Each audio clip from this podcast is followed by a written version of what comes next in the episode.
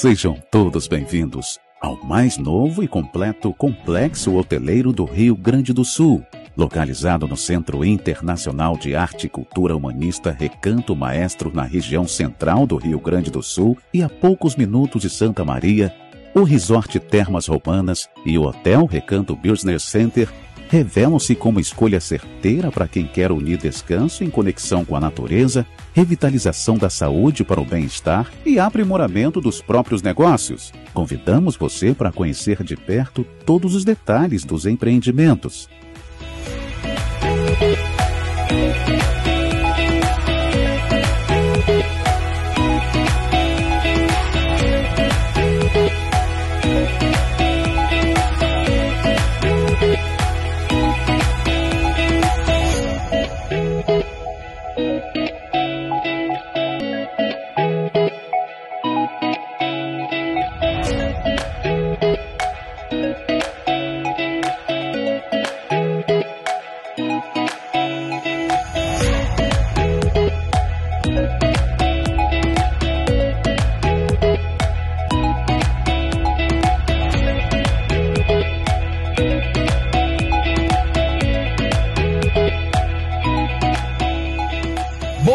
Dia, boa tarde, boa noite, boa madrugada. Não importa o horário que você consome o nosso podcast Eu Com Isso, o que importa é que você está conosco, seja pelo nosso canal no YouTube, podcast Eu Com Isso, pelas nossas redes sociais, pelo nosso Instagram e, claro, onde a gente fica extremamente feliz pela reprodução das rádios aqui do Rio Grande do Sul que reproduzem o podcast dentro das suas grades de programação. É o caso da Rádio Chiru, lá na região da Anzop, na região de Frederico Westphalen, Palmeira das Missões, Tio Hugo, Sarandi, Nonoai. Muita gente nos acompanha uh, por lá.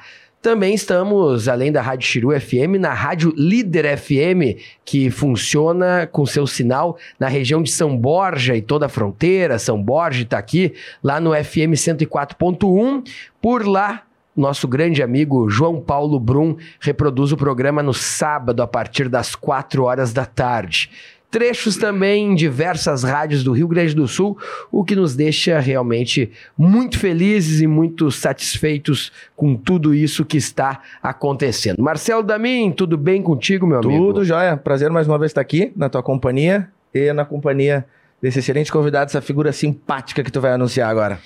O convidado de hoje é uma das figuras que melhor trabalham o aspecto da inovação na gestão aqui no estado do Rio Grande do Sul.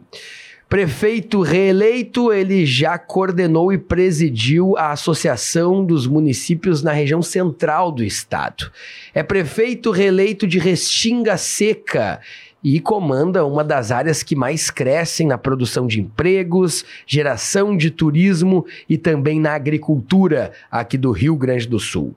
Paulinho Salerno, prefeito reeleito de Restinga Seca, é o nosso convidado de hoje aqui no podcast Eu Com Isso, que a gente fica muito feliz. Salerno, bom dia, boa tarde, boa noite, boa madrugada, porque cada rádio coloca a gente num horário. Tem rádio que nos coloca de noite, outras que nos colocam, jogam a gente lá para madrugada, mas não tem problema, como é uma parceria, a gente fica feliz.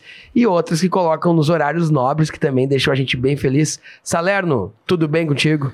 Tudo bem, Voltaire, da mim, é uma grande alegria poder estar aqui, poder falar também com todos aqueles que nos acompanham, seja através né, das redes, sejam pelas rádios do interior. Sempre é muito bom poder falar sobre gestão pública, sobre política e estar aqui com vocês hoje no podcast que tem tido aí uma grande audiência e a gente tem acompanhado, né, o crescimento desse trabalho que vocês têm feito é muito importante e fico feliz de poder dividir essa bancada com vocês. Antes de entrar na vida do Salerno também, e de falar sobre política, sobre gestão, sobre a, a vida do Salerno, que, que, se confunde né, com com, com, a política, eu quero mandar retribuir o abraço, porque quando esteve aqui falou muito bem do Salerno, inclusive fora do arte, elogiou bastante, que é um gerador de empregos, um grande empresário, deixando a política de lado, mas uh, falando da figura do empresário que é o Roberto Argenta, proprietário da Calçados Beira Rio, das Termas Romanas, que inclusive é nossa parceira aqui do programa, parceira comercial,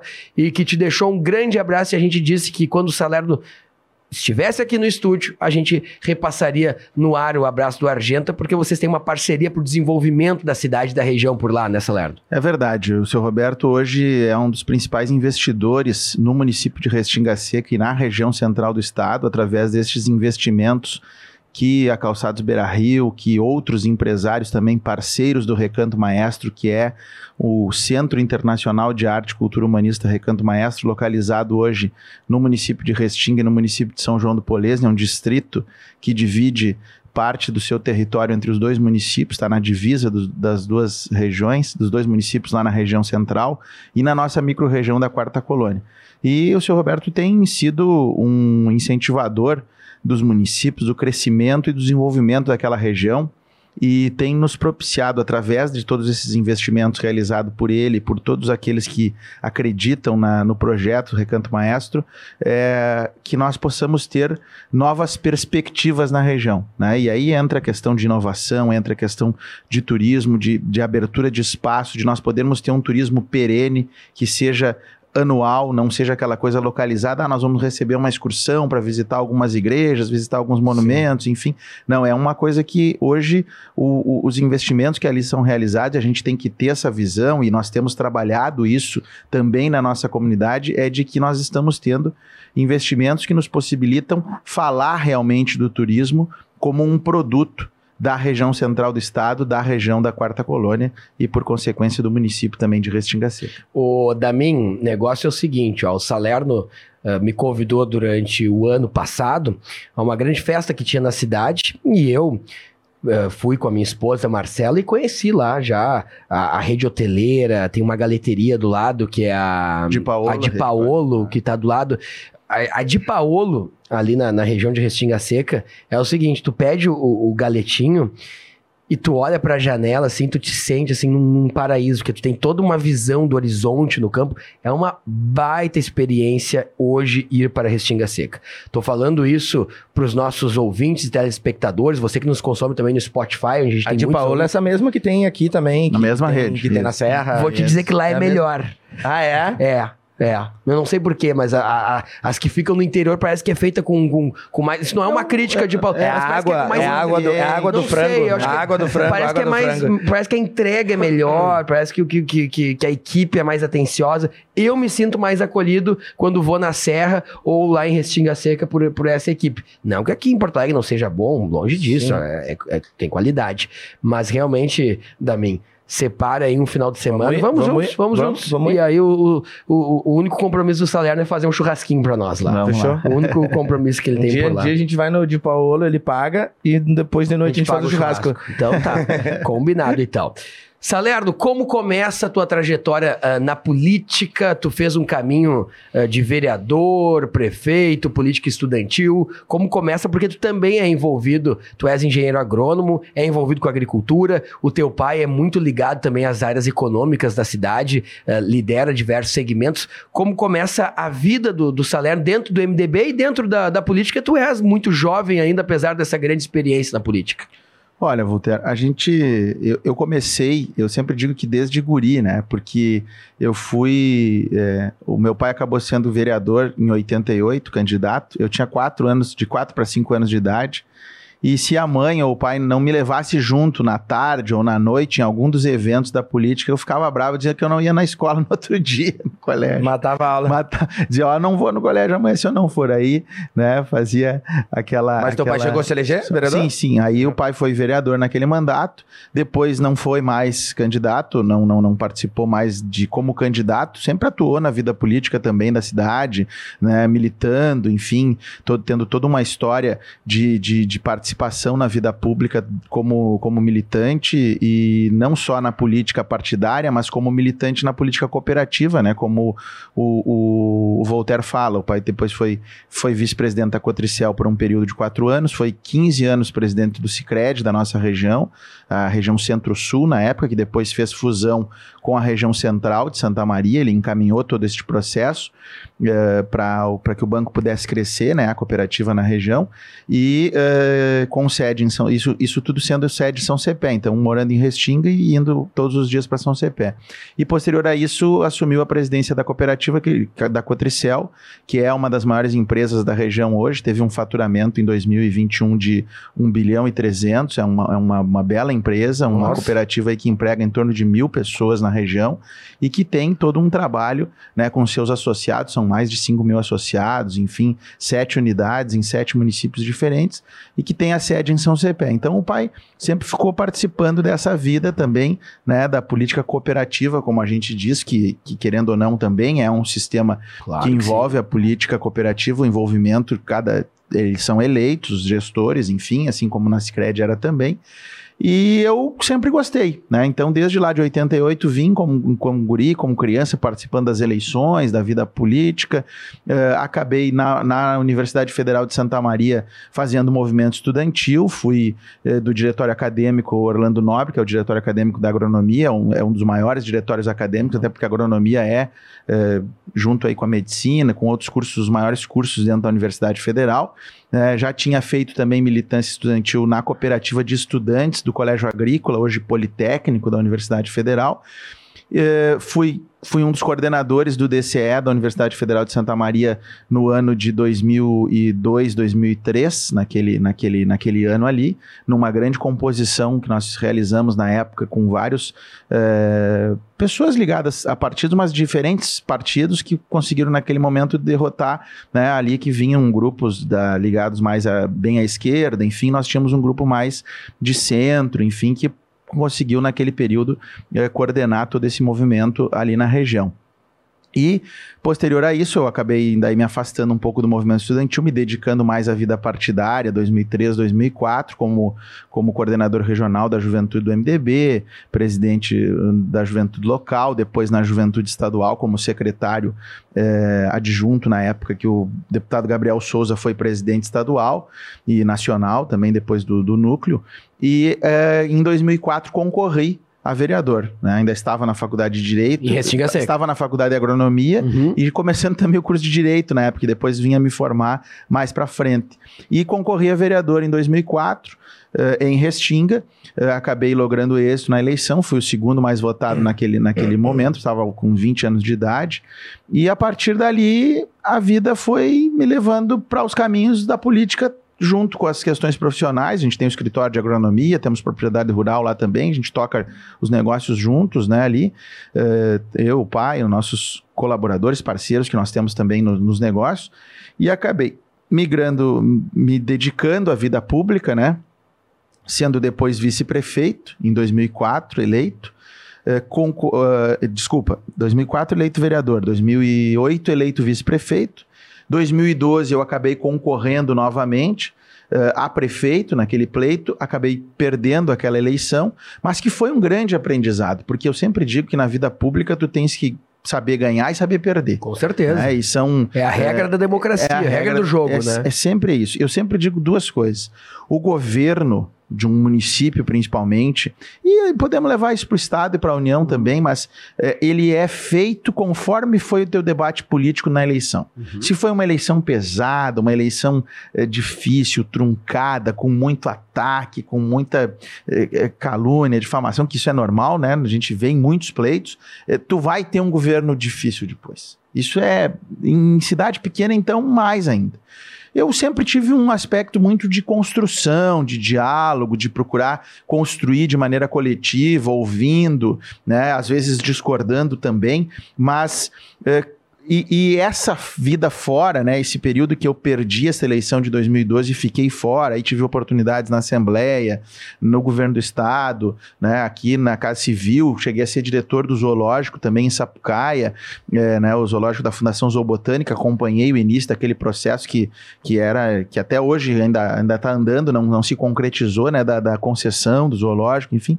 é, no governo Sartori e tive muito orgulho de fazer parte desse período inicial do governo e voltei para concorrer em 2016, com outra cabeça, mais maduro, né, com, com, com, com pés no chão, pensando realmente a gestão de maneira consolidada. E, eu, e uma coisa que eu sempre digo também é que é, eu acabei perdendo a eleição em 2012 para uma candidatura de um partido que nunca tinha governado o município. Então tudo era muito fácil. Apesar de o vice ser do Progressistas, na época, que era um partido que já tinha governado, o prefeito era do PDT.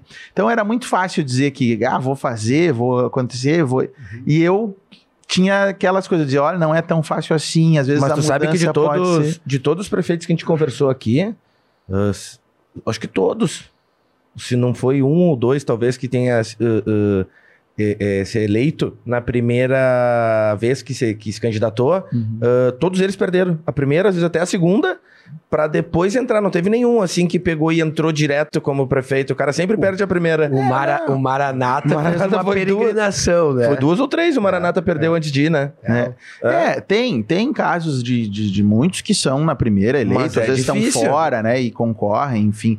Mas é, lá, lá, lá em Restinga a gente já teve vários vários que perderam a primeira e depois foram na segunda, ou, né? O, o próprio próprio eh, candidato que eu perdi, o, o, prefeito que foi eleito, né, o, o, Mauro, ele foi, ele foi meu colega de Câmara, concorreu a prefeito na que eu ganhei como vice, uhum. e depois veio a prefeito e ganhou. Perdeu né? e depois... E depois é, aconteceu é comigo também na eleição de 16. Então, a, acabei 16 me elegendo com 64% dos votos, né, uma boa eleição, uma bela eleição. É, eu tinha perdido a eleição por, por muito pouco, 550, 500 e poucos votos, em torno disso. Ganhei com, com uma boa vantagem. Uma cidade de quantos eleitores? De 12 mil eleitores, mais ou menos, votos. é. Votam, votam, votos úteis em torno de 10.500, uhum. 11 mil, depende da eleição. 64%. Na segunda, me reelegi agora com 76,95%. Ah, já, já uma das maiores aprovações do Estado. Foi uma das maiores é. do Estado, está entre as cinco maiores é. do Estado. Porra. Né? Eu acho que maior ali tem Esteio, Esteio Dom e Pedrito Dom também. Pedrito. É. Se não me engano, é Esteio, Dom Pedrito e é. depois Restim. Uma boa, é, uma boa resposta para o mandato, né? Nossa. Tu te elege com 64 e na outra tu vem tu bota 74. me reelegi com 76,95, com menos pessoas votando Sim, e com pandemia, uma votação né? maior. Uhum. Uhum. pandemia. Nós temos alguns eleitores que às vezes não moram no mundo. Aquela, aquele movimento natural, uhum. né? De uhum. pessoas que vão, que vêm, enfim. E, mas foi isso. Eu acho que é, a gente consolidou o mandato, tem consolidado ele agora nesse segundo, com vários projetos que iniciamos, que estamos conseguindo concluir. Eu me dediquei muito no primeiro mandato também a, a trabalhar é, a questão de, de poder concluir obras que estavam em andamento, não deixar para trás nada que tivesse em andamento, concluir aquilo que tinha, que tinha começado no mandato anterior ao meu, ou até antes, de fazer com que as coisas pudessem acontecer, porque eu, isso é outra visão que eu tenho. A gestão, ela não termina quando troca o gestor. Nós apenas trocamos de lugar. O gestor que entra começa a comandar o município, tem uma visão, e é isso que nós precisamos ter na política. Nós precisamos ter a visão de que a gestão ela não é de um período, ela é uma sequência. Né? E às vezes a gente, a, a gente tem aquela briga, aquela coisa, ah, porque é, o, o, o, é o projeto que era. Não é, é projeto da cidade. Nós, nós não podemos pensar que aquilo é do Paulinho, é do fulano, é do ciclano. É do... Não, é um projeto de construção coletiva de um município, de uma comunidade. Então, esse trabalho, ele tem que ter sequência, independente do que for. Às vezes nós vamos discutir, vamos claro. debater. Ah, esse projeto de repente pode mudar um pouquinho, pode ter uma outra cara, uma outra roupagem, porque isso é que nem na vida a gente muda, né? Às vezes nós estamos pensando uma coisa, daqui a pouco nós pensamos outra, enfim. Mas é, é, é natural que isso tenha que acontecer, mas de maneira tranquila, né? Com diálogo, com transparência, com das melhores, da melhor forma possível de poder se construir. Nós já temos uma vida tão truncada, tão difícil, muito muitas vezes, né? As pessoas no seu dia a dia e, e, e, a gestão ela também tem que ser compartilhada, ela não pode pura e simplesmente partir só do que o, o prefeito pensa, ela tem que ter essa noção do que do está acontecendo no dia a dia, né? Da realidade. É, eu sou a peça de gerir, eu sou o gestor, né? Eu sou aquela peça que tem que estar tá fazendo a gestão, mediando conflitos muitas vezes. Hoje os municípios têm muito presente na, na pessoa do, do, do, do, do seu gestor a mediação de conflitos, como é no, no dia a dia, né? É, é mediar, é, é, é, coordenar, gerir pessoas nunca é um processo fácil e a gestão pública é feita por pessoas, né? Com são certeza. os servidores, são os cargos em comissão, enfim, então tu tem que estar tá sempre naquele dia a dia também gerindo essas questões. Paulinho Salerno, prefeito reeleito de Restinga Seca, com uma grande aprovação, mais de 76% eh, dos votos, uma das maiores aprovações aqui do estado do Rio Grande do Sul, entre os 497 municípios eh, do estado. Por que, Salerno, Restinga Seca hoje vive um momento tão bom, tendo praticamente em pleno emprego, uma cidade que cresce bastante. Qual foi o segredo para as pessoas estarem trabalhando? Eu estive lá, vi a cidade motivada, né? A, a cidade muito, muito limpa, muito organizada, muito ordeira. O, o que está acontecendo para ter a implementação dessa cultura hoje em Restinga Seca, com tanta gente uh, trabalhando com afinco? O seu Roberto Argenta falou isso também aqui no, no programa. Qual é o segredo que o senhor aplicou lá em Restinga Seca para ter esses bons índices. Inclusive saiu agora recentemente, vi no teu Instagram, aquele relatório que mostra o, o saldo de geração de empregos uh, na cidade e mais uma vez Restinga Seca positivo, né? Gerando mais empregos do que demitindo funcionários. Qual é o segredo para um cenário que tem uma, uma crise econômica nacional, mas que não está atingindo Restinga Seca, que consegue uh, dar esta volta e ter bons índices? Olha, Voltaire, é, nós passamos, sabe que Restinga teve vários ciclos, né? E para mim poder contextualizar isso tudo, eu preciso falar sobre isso. Claro que porque, sim.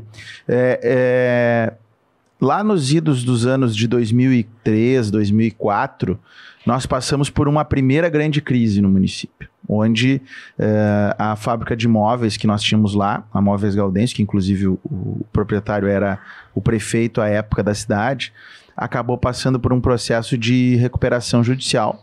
Né, onde nós tivemos uma grande uh, saída de pessoas da cidade, um, uma grande demissão de mão de obra, né, uma perda de, de, de, de vagas de emprego naquele momento que deu um baque muito forte na cidade mas que, graças à resiliência do nosso povo, graças também à força do agronegócio, né, que sempre teve uma, um, um papel preponderante na nossa economia, nós conseguimos nos manter naquele momento e revigorando as forças, buscando, né? Infelizmente, no ano de 2000 e, e 2005, 2006, 2007 foi se consolidando que a fábrica realmente não ia conseguir dar a volta por cima, não ia conseguir a sua recuperação. Acabou então que, que teve, né? A, a, foi fechada definitivamente depois, agora não vou me lembrar bem o ano, mas, mas ela passou de 500, uhum. 600 empregos para 50, 60, assim, num, num, piscar de olhos. Várias terceirizadas. Uma que, cidade de que De 20 mil habitantes? Na época, em torno de 20. Imagina, Hoje nós temos 16.500. É um na época, em torno de 18, né? Os índices nos mostravam mais ou menos em torno disso. Então nós tivemos muita gente. Claro, nós, nós tínhamos, a, a, no decorrer do tempo, nós também tínhamos recebido muitas pessoas, né? A cidade, ela tinha esse desenvolvimento. Por quê? Porque esta empresa, né, ela chegou a ser a maior empresa de produção de imóveis da América Latina uhum. em determinado momento.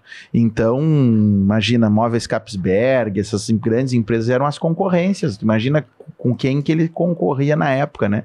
Além de receber muita gente. Então, isso foi um baque, mas acabamos conseguindo é, trabalhar nesse sentido de, de poder é, melhorar essa questão. Depois, em 2007, nós tivemos uma nova crise que foi ocasionada pela questão do fechamento, na verdade, do, do, do, do foi ocasionada pelo, pelo, pelo, pelo, pelo fechamento das atividades da Calçados Reifer. Uhum. Calçados Reifer de, de, ali de, de Teutônia, né? Reifer, Reicher eles resolveram parar com as, com as fábricas. Vamos fechar tudo, vamos pagar todo mundo e vamos, vamos encerrar o, a produção. E lá tinha uma unidade uh, muito forte dela, aqui mais ateliês que prestavam serviço. E foi, tu, foi tudo meio junto? 2007, né? três anos depois.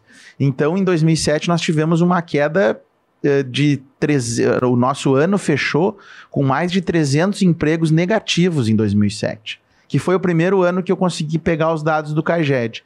Então, de 2007 a 2022 são 15 anos. Uhum. Nós temos anos de alta, anos de baixa, anos de alta, anos de baixa, e, e, nos apresenta agora nos últimos períodos, mesmo 2020, que foi um ano de, de plena pandemia, que foi o pior momento, né, que, uhum. que ninguém sabia o que ia acontecer, nós fechamos o ano com um negativo muito baixo de menos 16. E fechamos o ano de 2021 com 191 novas vagas criadas no município. É, né, numa situação de, de, então que nós estamos, como o Voltaire falou, entre as vagas de, que, que deixaram de existir com as novas, isso é do CAGED, são os dados dos claro. empregados e desempregados com carteira assinada, né, é formal, dado do governo formal, federal, é, é, é, emprego formal. Né? Não, é, não é uma coisa que o prefeito inventou, Sim. que alguém veio lá e vendeu. Não, é dado formal, tá lá, é público, uhum. todo mundo acessa. Nós tivemos esse bom desempenho, que foi o melhor dos últimos 15 anos. Então a gente tem que, claro, mostrar isso e, e, e demonstrar o quanto também se tem oportunidades no município, o quanto é bom para se empreender. E a gente está vendo isso através das termas romanas, dos investimentos que estão acontecendo no recanto, dos investimentos que ocorrem também na cidade. São vários investimentos novos acontecendo várias oportunidades sendo geradas. Claro que também a pujança do agronegócio, né, que o ano passado teve um, uma grande safra, não vai ser igual este ano, nós vamos ter mais dificuldades. Esperamos que o preço né, possa superar essas perdas que nós vamos ter, tanto na soja quanto no arroz, em maior quantidade na soja. Né? A soja realmente vai ter uma perda aí de praticamente 50% da safra, essa deve ser a nossa quebra eh, no Tudo geral. Isso? Tem nos passado por aí. Isso que Restinga ainda tem uma condição em algumas áreas um pouco melhor. Áreas plantadas mais cedo, enfim, mas vai ter quebra. No geral, vai ser aí. Tem municípios que vão ter quebra de 30, tem municípios que vão ter quebra de 60, 70, depende muito da região que nós falarmos no estado. Mas eu acredito que, no geral, nós devemos colher mais ou menos a metade. Devemos ter uma colheita parecida com a que tivemos em 2020, quando também tivemos uma seca. seca Muito né? forte também. Muito forte. Eu não sei se comparada a essa. Essa nós tivemos, além da seca, aquelas altas temperaturas em determinados dias, que foi muito prejudicial para o desenvolvimento. Né? Imagina aí, temperaturas a mais de, mais de 40 graus, né? É, é difícil. Já está sem chuva, está tudo seco, torrado, e vem aquele solão em cima, não tem é difícil. Sim.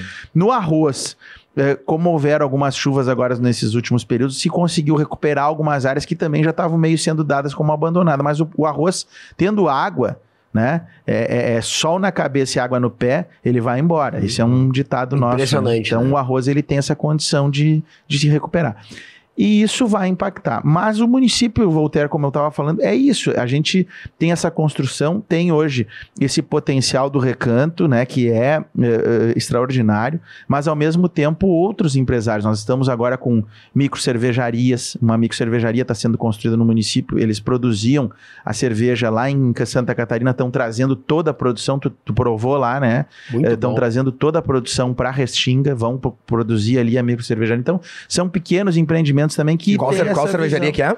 É a Surto, Surto Coletivo Cervejeiro. Ele é Surto Coletivo? Eles são um coletivo cervejeiro, né? São vários uh, pequenos associados que definiram por investir tem agora em Restinga. Tem umas pessoas para indicar Vamos, essa cerveja Surto. Vamos é. lá em Restinga Seca, realmente consumir essa, essa cerveja Vamos e tra trazer para cá para a gente tomar conosco. É realmente. E temos outra também, que é a Dama. Nós já temos a duas. Dama? Dama ah, Cervejaria sim. também, que é um. Ainda são dois amigos lá que começaram pequenos que estão. E é um mercado que está crescendo muito, sentido. que merece ter uma lupa do, do governo do estado. A gente conversou aqui com o Edson Brum, secretário de Desenvolvimento Econômico, né? Que concordou conosco. A gente teve aqui também, gravamos com o proprietário da cervejaria Tupiniquim, o uhum. Christian Bonotto, que é irmão do presidente uhum. da FAMURS, Eduardo Bonotto. Hoje, o Rio Grande do Sul é o estado que mais possui micro cervejarias, que mais gera uhum. empregos, que mais gera impostos, e tem uma série de demandas desse setor de pedidos sobre uh, leis uh, de, uh, que envolvem tributação, que precisa estar na pauta da próxima eleição, principalmente para os nossos deputados estaduais, né? Sim, Chegou a hora de ter uma comissão, porque se somos o estado que mais tem micro cervejaria, temos que ter esse protagonismo político desse acompanhamento Eu também, vou te né? dizer, na nossa região ali hoje, Restinga tem duas, eh, Dona Francisca tem duas, Olha isso. é, Polesne tem uma, Santa Maria tem diversas também, então são várias micro cervejarias já que estão se consolidando. A Dama, por exemplo, ela tá já dentro do recanto, tá lá, a Surto também, então estão tão, tão, tão assumindo espaço, assim como tem daí em, em Dona Francisca lá, Lestenbier, tem a, a, Monte Santo, boas cervejas e, e de qualidade que estão, a Moinho em São João do Polesne, né, que estão que, que, que tão crescendo aí, estão vindo E pelo que o, É. e pelo que o Christian falou, lembra, Walter? Uhum. Ele disse que o que ele produz hoje é muito menos do que a capacidade que ele tem de venda. Então, um pequeno incentivo, ele falou que teve que deixar de exportar, ele teve que deixar de mandar cerveja para alguns estados e alguns outros países porque não tem capacidade de produção hoje. Então, tu dá um pequeno incentivo ali, ele aumenta, é capaz de ele dobrar a quantidade de venda dele ali, e aí é muito mais emprego, muito É mais verdade. faturamento para o estado aqui, né? Muito mais, e isso chama atenção esse, esse setor, porque o consumo de cerveja é muito forte também aqui no Rio Grande do Sul. E dentro dessa perspectiva da criação de novas oportunidades, né, Voltaire, além da criação de empregos, nós temos também a, a criação de novas micro, pequenas, Uhum. médias empresas no município, que também tem crescido ano a ano, são mais alvarás que sendo, sendo, sendo gerados, são microempreendedores individuais também, nós tivemos aí no último ano em torno de novos 300 microempreendedores, ou seja, um microempreendedor, ele pode empregar mais uma pessoa, além de prestar serviço. Então, além das vagas geradas, né, tem muita gente prestando pequenos serviços, pequenas, pequenos negócios, né? Então,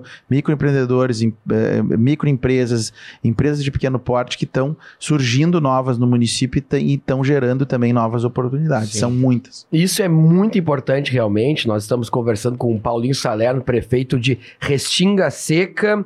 Hoje é terça-feira, 15 de fevereiro, né? Esse programa está sendo reproduzido nesta terça-feira, 15 de fevereiro. E tem um detalhe que a gente precisa colocar. Tem uma página muito forte, né? Do Paulinho Salerno no Facebook também, né? Tem, tem, Tem, né, a página tem, ali tem a página do Face, E tem a gente sempre combina no ar, né, Damião? É uma característica do podcast, né?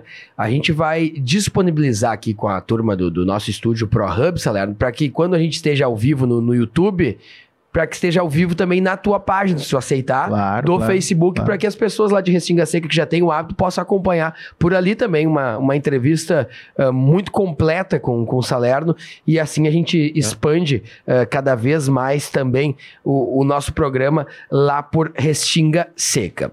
Hoje, 15 de fevereiro, ainda há um impasse para saber quem deve ser o candidato do MDB Olha a ao cara dele. governo. Olha a cara dele.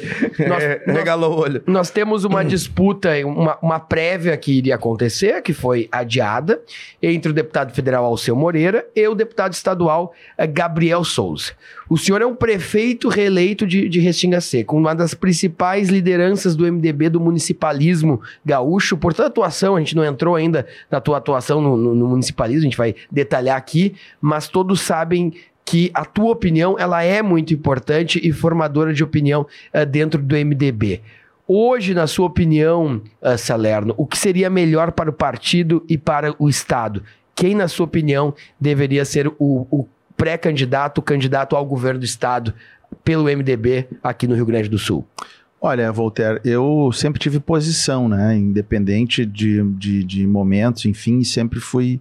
Me posicionei em todos os períodos, seja com candidato, de apoiar candidatos, de, de- dos momentos, enfim, porque a gente precisa isso. É melhor do que eu ficar em cima do muro e todo mundo achar que tu é de todo mundo, né? Mas eh, eu acho que a gente precisa ter essa, essa, essa forma.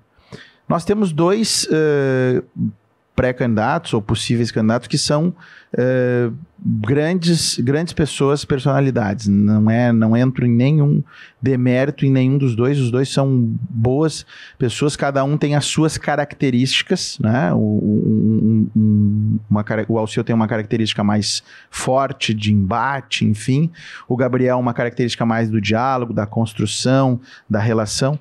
É, já, já fiz, inclusive, campanha para o deputado Alceu, quando foi deputado estadual, numa das suas, das suas candidaturas. eh, lá em Restinga ele fez uma boa votação naquele momento, foi nosso parceiro também, é parceiro dos municípios. Mas eu, nesse momento, acabei me posicionando em função do Gabriel pela nossa relação próxima e por entender que ele tem essa capacidade de articulação e de diálogo muito forte e presente, além de ter sido né, líder do governo Sartori em momentos difíceis, e desempenhou com muita maestria. Foi no momento condição. que o Sartori fez aquela radiografia, né? Expôs os problemas econômicos do Estado. Logo né? depois daquilo. É. Primeiro era o Alexandre Postal. Isso mesmo. Com a ida do Postal para o Tribunal de Contas. Contas, o Gabriel virou o, o, o- líder do governo. Mas o Gabriel pegou o período de, de, de, de, de, de- de reformas, né, de todo aquela, aquele período que de iniciar esse debate dentro da Assembleia Legislativa. Então, por ele estar aqui hoje no Estado, por ter essa condição de, de construção, por ter sido agora também presidente da Assembleia nesse momento com uma com uma com um trabalho muito forte, muito muito muito organizado, né?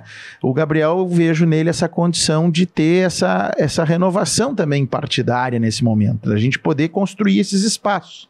Eu sou novo também, sou jovem, quero que poder ter espaço no partido e poder para frente se construir isso. Não é problema nenhum, né? Eu acho que todos nós pensamos em determinado momento a ter os nossos em termos dos nossos espaços.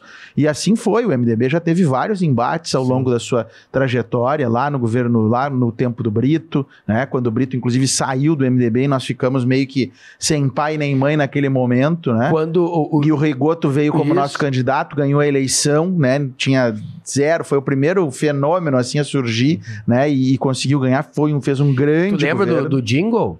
Vem pra fazer mais, vem, traz a paixão, vem, vem com rigoto, segue o teu coração. Não, Olha, um esse dos é- melhores jingles tem, da né? história. Foi- É. foi- Não, sabe? Eu sou, eu sou falar em jingle, eu sou meio, meio fã de jingle, então Não, tem vários, né? Ó, Desde eu acho que Bote essa- fé no velhinho, o velhinho é demais. Bote fé no velhinho, ele sabe o que faz. Jingle de, de Ulisses Guimarães, lá em Ah, 89. esse é de né? Agora, agora tu veio, hein? Agora, tu esse, esse jingle do, do Rigoto, uma vez eu tava entrevistando ele, a gente começou a cantar entre os operadores, ele se emocionou até na uma entrevista que eu fiz com ele na, na rádio acústica. É uma das eleições, né, pra, é- que é um case no marketing político, que é o que o jingle com aquele coração saltando na, na tela, né? Porque ele, ele fugiu da, da raiva ali, né? Como o Sartori também fugiu da raiva ali entre o Tarso Genro e a Ana Amélia, depois naquela outra eleição. E é um dos cases em que o jingle conseguiu atrair muita gente. As pessoas colocavam o, o, o- o coração, coração. Tinha, tinha aqueles adesivos que. E, e espertamente, né? O MDB na época tinha uma versão que nem dizia o nome do Sartori. Era só um coração e um 15zinho, assim, bem pequenininho, pra não parecer que era política. Então tu saía nas ruas, gente que nem era MDB com coração, coração, coração. E aquilo foi pegando, pegando, e o, e o, e o Rigoto fez uma, uma, uma baita campanha e depois. E foi um grande governador, Um grande né? governador. Na verdade, nós E é tivemos uma, aí- o, uma, o- uma o grande, um MDB grande tem, gestor, né? O MDB tem uma responsabilidade com o estado do Rio Grande do Sul, É. né? Nós já tivemos aí quatro governadores e, e- e cada um no seu tempo, com, no seu momento, mas eh, Pedro Simon aí com Estrada do Mar, com, com acessos asfálticos aos, aos municípios do interior, com um polo petroquímico, com várias né, importantes questões lá atrás. Depois o Brito, né? Por aquele momento de vinda da, da GM, de, de, de, de- da, daquele momento das privatizações, né? Quando, quando a telefonia se modernizou, né? Ou quando nós passamos a ter, eu falava, a minha esposa Nayane está aqui me acompanhando, ela é mais jovem, né? E aí um dia eu disse para ela que quando, quando a minha mãe ven- eh, herdou um pedacinho de, de terra lá no, no falecimento do pai dela, eh, ela vendeu pro irmão dela e fez o investimento em comprar linha telefônica, porque era um negócio, né? Sim. Claro. Comprar Aí linha comprava, comprava telefônica. Ações, né? tu comprava as ações e tu, tu alugava a linha Uhum, telefônica, uhum, né? uhum. Então, era um negócio que tu acho que tu ganhava, sei lá, um salário mínimo, uma coisa assim, e que ela já não pegou essa época. Então, ela, mas é, tu declarava no imposto de renda, né? Uhum, uhum, uhum. É Então. É, e depois com o advento do, do- do- do- do, né, da- da- das, das privadas, que não vou dizer que elas possam prestar, às vezes realmente o serviço também fica a desejar, mas se teve essa expansão né, da, da, da telefonia, enfim, e outras áreas, né, também muitos, muito, muita infraestrutura e tal, e, e depois o Rigoto naquela pacificação do Estado, porque nós vínhamos de um período extremamente é, difícil, né, de, de, de muito embate, enfim, e o Rigoto era o cara do diálogo, o cara que conseguiu fazer essa reconstrução, essa concertação no estado do Rio Grande do Sul, e que foi um grande governador, tratou muito das questões, eh, de, da, da, da, das questões também do, do, do das diferenças regionais, né, de toda essa questão que ele, que ele sempre pregava muito, e além disso, com tantas outras conquistas eh, importantes para o Estado. E mais recentemente o Sartori, voltando a ter um governo também de, de enfrentamento às dificuldades da lei, de, da lei de responsabilidade fiscal gaúcha, né, de austeridade, de poder aí começar as reformas estruturais, podermos assinar o plano de recuperação fiscal agora, que foi iniciado esse trabalho lá no Sartori, e nós comemoramos agora há poucos dias atrás a condição de se ter ter a, a, a, a recuperação fiscal do Estado aprovada né, pela, pela União. Então, eu acho que todo esse trabalho. E o, e o deputado Gabriel acompanhou isso para e passo né, no governo Sartori e agora no governo Leite, uhum. também estando por dentro de tudo isso e surgindo como uma nova liderança que nós precisamos ter. Uma novidade. Né? Uma né? novidade. É, e, vamos, disse... e vamos combinar, né, nessa, na política. Uh, a liderança política no Brasil parece que é escolher um lado, mas a, a, a, concepção do que é liderança, na verdade, é unir os lados. Isso aí. Né?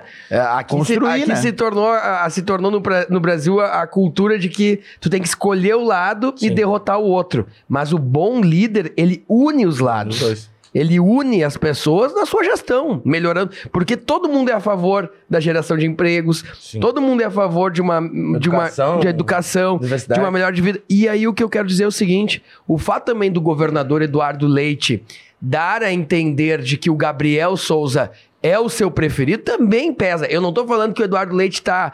tá ah, não, ele tá pautando a eleição do MDB. Alguma, de, de forma, forma alguma. alguma. Isso, aí, isso aí só fala quem tem um discurso raivoso. Agora, é uma opinião a se considerar, porque ele tá bem no governo e o PSDB ele, ele tem uma, uma grande força para compor um governo, então tem que se considerar essa, essa opinião do governador Eduardo Leite. O governador Eduardo Leite e o, e o, e o, Gabriel construíram uma, uma aproximação, parceria, né? uma parceria, um relacionamento que é na política é fundamental claro. ter os relacionamentos. E, e, de forma alguma, o governador nunca disse, ele, né, ele, sempre demonstrou que tem essa relação, né? Mas também tem uma relação com o Alceu, disse que poderia o, o MDB ser, ter seus candidatos, mas e, nós, quem vai escolher somos nós, é os prefeitos, os vereadores, os vice-prefeitos, os, os presidentes de partidos onde não tem prefeito nem vice, os delegados né? Assim como vamos ter agora no final de semana a eleição do novo diretório estadual. É um novo diretório formatado a, a partir da, da, da, de todo um trabalho de, de, lideranças e também da base partidária e que vamos uh, tocar em frente. Nós ficamos um pouco frustrados naquele momento em que houve a, desist a desistência, nenhum dos dois se inscreveu na prévia em função do, do, do da, da construção realizada pelas lideranças partidárias. Mas ao mesmo tempo, é, depois disso nós vamos amadurecendo, vamos, vamos escutando as versões, as ideias, e realmente eu acho que de repente poder fazer agora essa mudança, e vou te dizer, viu, Voltaire, eu falava aqui antes fora do ar, é, eu acho que de repente a, a, a posição do deputado Alceu, como presidente do partido, de no ano passado ter feito um grande trabalho que foi o Caminhos do Rio Grande, de visitar as regiões, debater de debater a, o partido, precisa, de, deba né? debater o estado do Rio Grande do é. Sul e montar e montou um documento muito bem formatado que vai servir de base para um governo municipalista, independente de quem for o candidato. Mas naquele momento, como presidente do partido, também não, não, não, não conseguia de repente se colocar realmente, ó, eu estou aqui, sou o candidato e construir so, uh, naquele momento momento, e nós ficamos muito naquela também do Sartori, o que, que o Sartori vai fazer, o, a, a, unanimidade no partido sempre foi o nome do Sartori. Infelizmente, ele demonstra essa resistência e não deve ser candidato realmente, né, pelo que tem dito, mas dali a pouco ainda pode mudar, porque tudo muda na política. Sim. Ulisses Guimarães dizia, política é que nem as nuvens, tu olha para o céu, tá de um jeito, dali a pouco tu olha de novo, tá completamente diferente.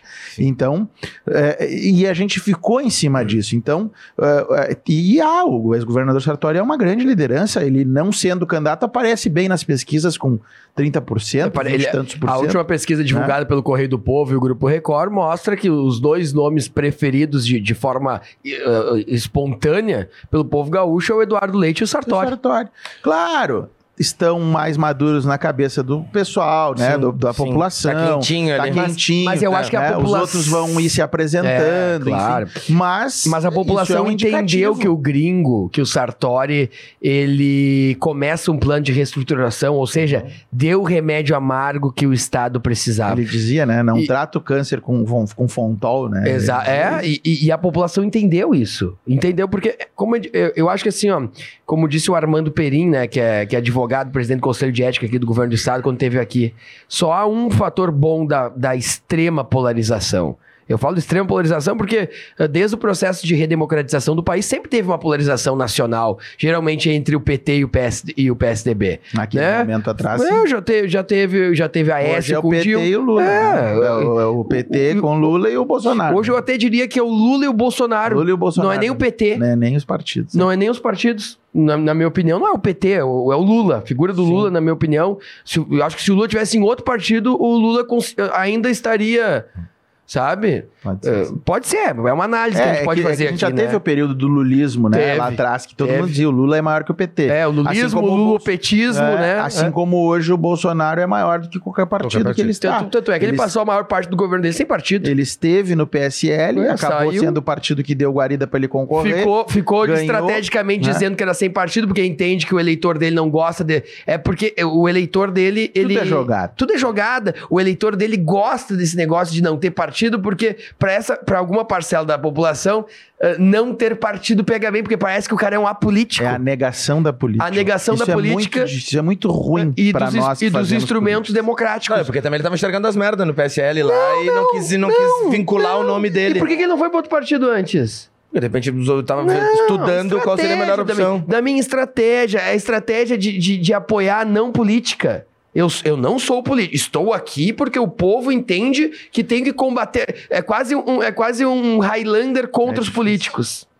Tu entende? É uma análise que nós só vamos ver lá na frente. Pois é, fazer. agora- É, aí a agora- história vai nos contar isso, É. né? Como é. Né? né? Tem Até momentos porque ele é de carreira política, né? É difícil desvincular da história. Ah, não sou político. não 24 tô em anos partido. como deputado federal. 24 anos, como é que ele vai desvincular como, ah, não sou um político? né? eu Mas acho que é discurso- mais, eu acho que é discurso- mais para não ser atrelado mas- ao nome do partido. O discurso de não ser político, ele, ele pega bem, né? Claro. Pega, é, é pega. aquela coisa assim, Eu não não, sou político, eu sou empresário, é, é, eu sou é, empreendedor, eu sou gerador de... Não, Eu estou sou- na Eu política. estou na política porque me colocaram aqui. Ah, eleitor, vamos prestar atenção. Vamos prestar. Não tem problema nenhum a pessoa ser política e a gente precisa ter bons Muito políticos. pelo contrário, Como não eu é falei. demérito nenhum. Nenhum. Que Nós bom que temos. precisamos ser políticos. Nós somos políticos na nossa essência. Isso é o que está escrito, isso, isso- isso é o que a gente vê, a gente lê, a gente sabe. Nós somos políticos na nossa essência, somos seres políticos. E nós precisamos fazer também a política partidária. Claro. Assim como fazemos a política na igreja, a política na- na- no, no dia a dia, nas relações comunitárias. É isso que é a nossa vida. E nós precisamos ter políticos que possam fazer. Ah, o político não me representa porque eu entendo que outro é melhor ou que outra ideia me representa. Beleza, então vamos lá, vamos apoiar aquela outra ideia. Mas ah, o político me representa, esse partido me representa nesse momento. Os partidos perderam muita força. Isso é culpa também dos políticos, claro Também, que é Claro que é. da, da má política, com certeza. Mas nós também não podemos pura e simplesmente dizer, não, não, eu não gosto de política, eu não quero saber da política. Não, peraí. Nós precisamos ter, nós vamos ter, esse é um instrumento independente de- da forma como ele seja. Seja se for, vamos, vamos lá, é, na China, Partido Comunista, Uhum. é a política deles, Uhum. daquela forma. Né? Em Cuba, tem lá o socialismo cubano, o comunismo cubano, como queira chamar, é a forma deles. Em qualquer, numa monarquia, num, num- num parlamentarismo, em qualquer desses movimentos, nós não vamos terminar com a política. Mas então claro nós podemos não. escolher os melhores que nos podem nos representar, da, da forma como eu achar. Assim como nós passamos por um vestibular a cada quatro anos. É. Né? É, é a coisa mais Não é nem vestibular, é um concurso um público. concurso público. Que é, que é aliás, que é o concurso mais difícil que tem, né? onde quem, é, onde quem escolhe são os teus iguais, É. é, a população. É. Eles escolhem quem vai representar no parlamento e quem vai ser o gestor, quem vai ser o executivo. Porque às vezes a gente também tem aquela coisa, né? O, o- prefeito, o, o governador, o presidente da República, ele é o executivo. Ele é o gestor do negócio. E o parlamento, né? É a representação do povo. É o, o, o, né, o, onde, onde se parla, onde se fala, né? É o parlamento, é, é, é, a representação do legislativo, onde se fazem as leis, onde se, onde, embora o executivo também seja autor de leis, mas quem aprova, discute, debate, aprova ou não, é o legislativo. Então, essa representação é que a gente precisa ter muito clara e, e, e tentar sempre escolher aqueles que podem nos representar da melhor maneira. Às vezes nós vamos também não ter. Então, dali a quatro anos, vamos trocar, vamos mudar, vamos escolher outro. É isso, é normal. Isso, por isso... isso que a derrota tem que ser muito bem assumida por a gente. Por isso que eu sempre Aceita, falo né? na, minha, na, minha, na minha história. Eu, eu, eu concorri, perdi naquele momento, e no, a primeira semana depois da derrota, tu fica assim, ah, chateado, amargurado. O que, que eu errei? Onde é que está o erro? Quem é que errou? Quem é que. Depois tu vai ver que não, que realmente aquele não era o momento para te estar ali, ou a população tinha um outro entendimento. E, e, e tu tem que ter isso contigo, sabe? É, é, é, faz parte, mas ao mesmo tempo a gente precisa escolher aquilo que é melhor e ter essa visão, participar da vida pública. Claro. Então não é demérito nenhum participar da vida pública ou ser político e se assumir como tal. Eu hoje, embora tenha minha profissão, tenha o meu negócio fora, eu sou político. Sim. É o que eu faço. É, é, é, o que eu, no dia a dia eu me dedico. Praticamente 100% do meu dia isso a isso. Tu, isso que tu falasse dos quatro anos, uh, eu tenho uma opinião que é o seguinte: quatro anos é pouco tempo.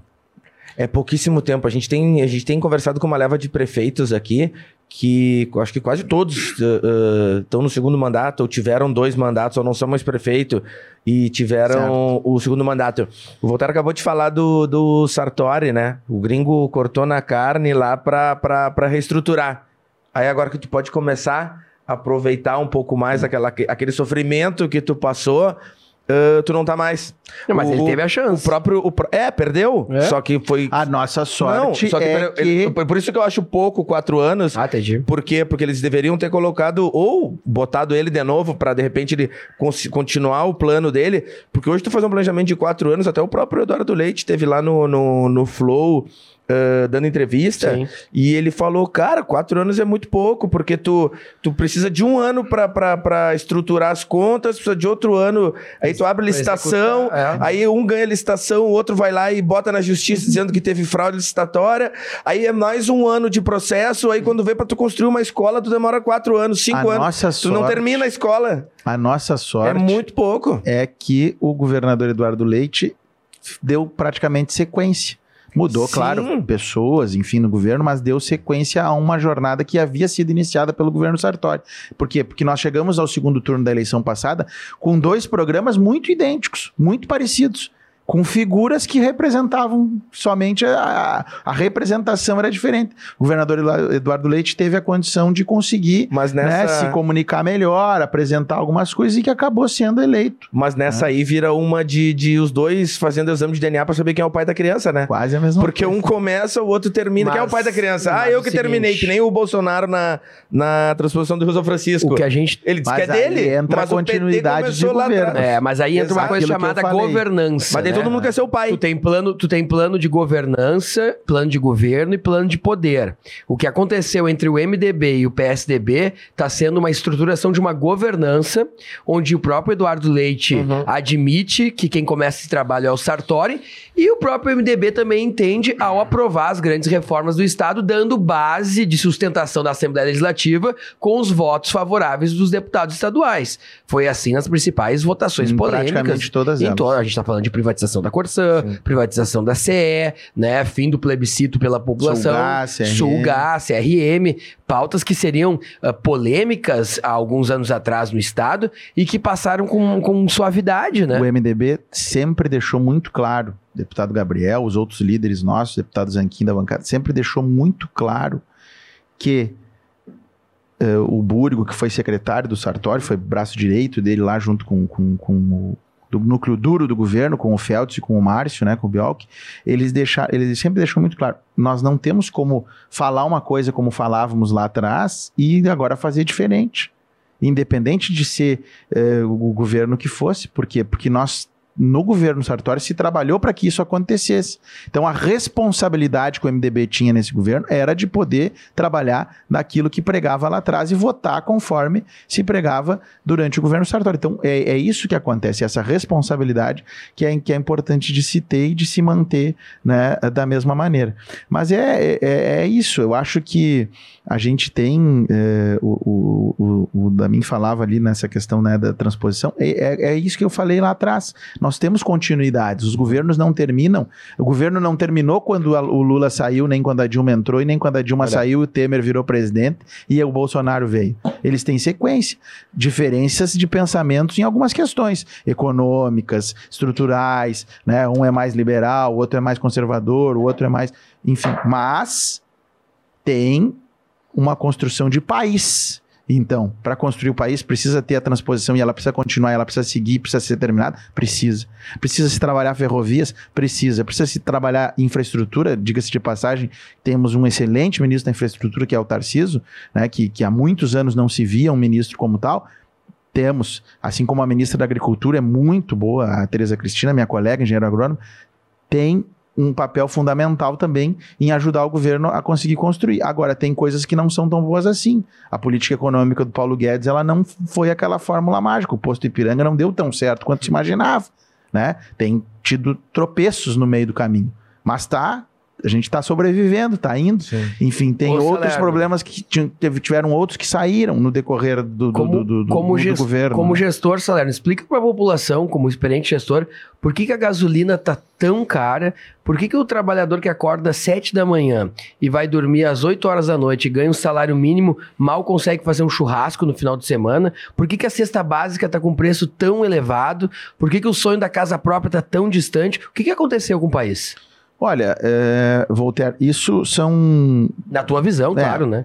Eu não sou economista, claro, muito na, pelo na, na, tua, na tua visão de, de, de gestor. De gestor. Não precisa me dar uma explicação é. que a alíquota. É, não, mas, mas a, a tua visão tem, política e econômica. a gente tem, a gente tem algumas questões que impactam.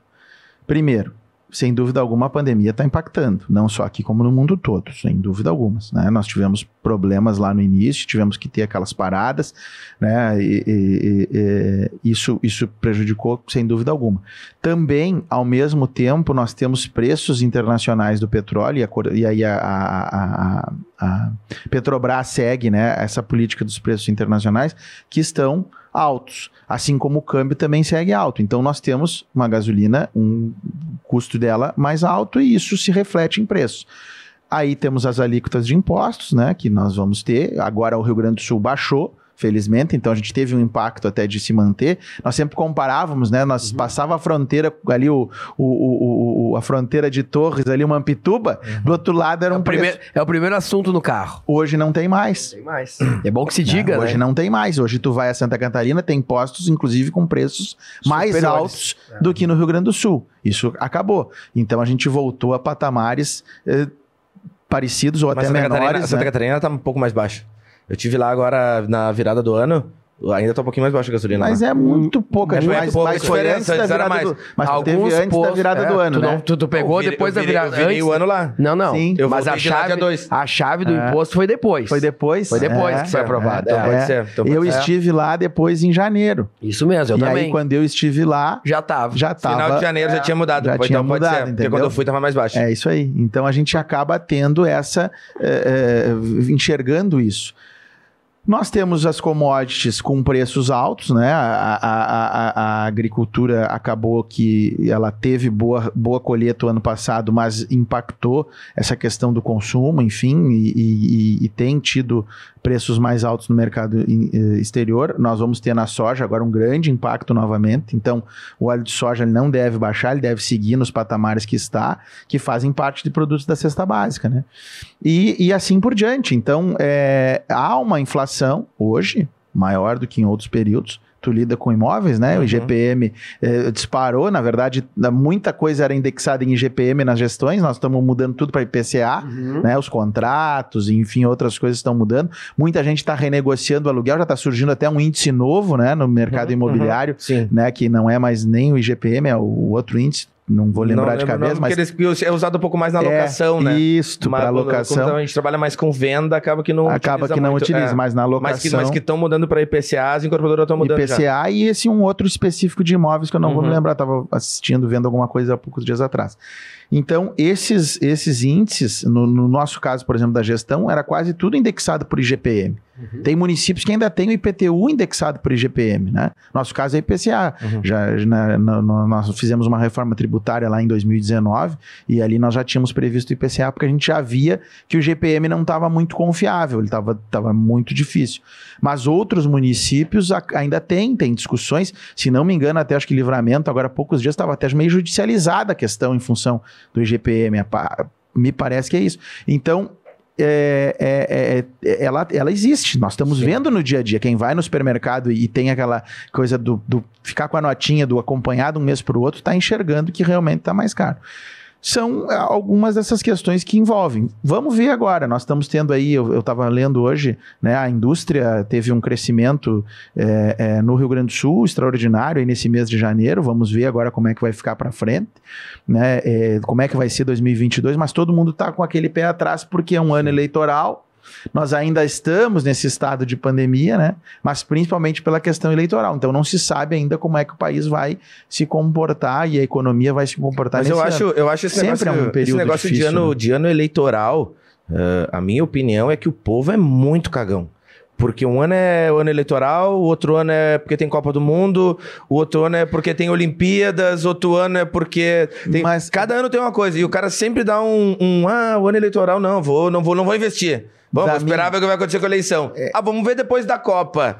Vamos ver depois das Não, é- Olimpíadas. eu Mas acho que for ficar esperando isso, tu não faz nada, porque Eu cada ano tem uma coisa, né? O, o ano eleitoral impacta bastante, por quê? Porque a legislação eleitoral também impacta. Aí nós vamos voltar naquele assunto que tu estava falando, que agora eu me lembrei, do período dos mandatos. Sim.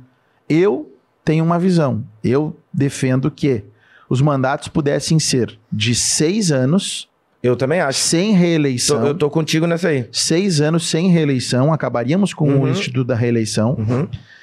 E no legislativo, nós não pudéssemos ter mais do que duas reeleições seguidas. Por exemplo, Seria então Eu seis, sou- seis anos no executivo. seis anos no executivo Pra e presi- seis anos no legislativo também, para todo mundo. Tá. tá? Todo mundo seis anos.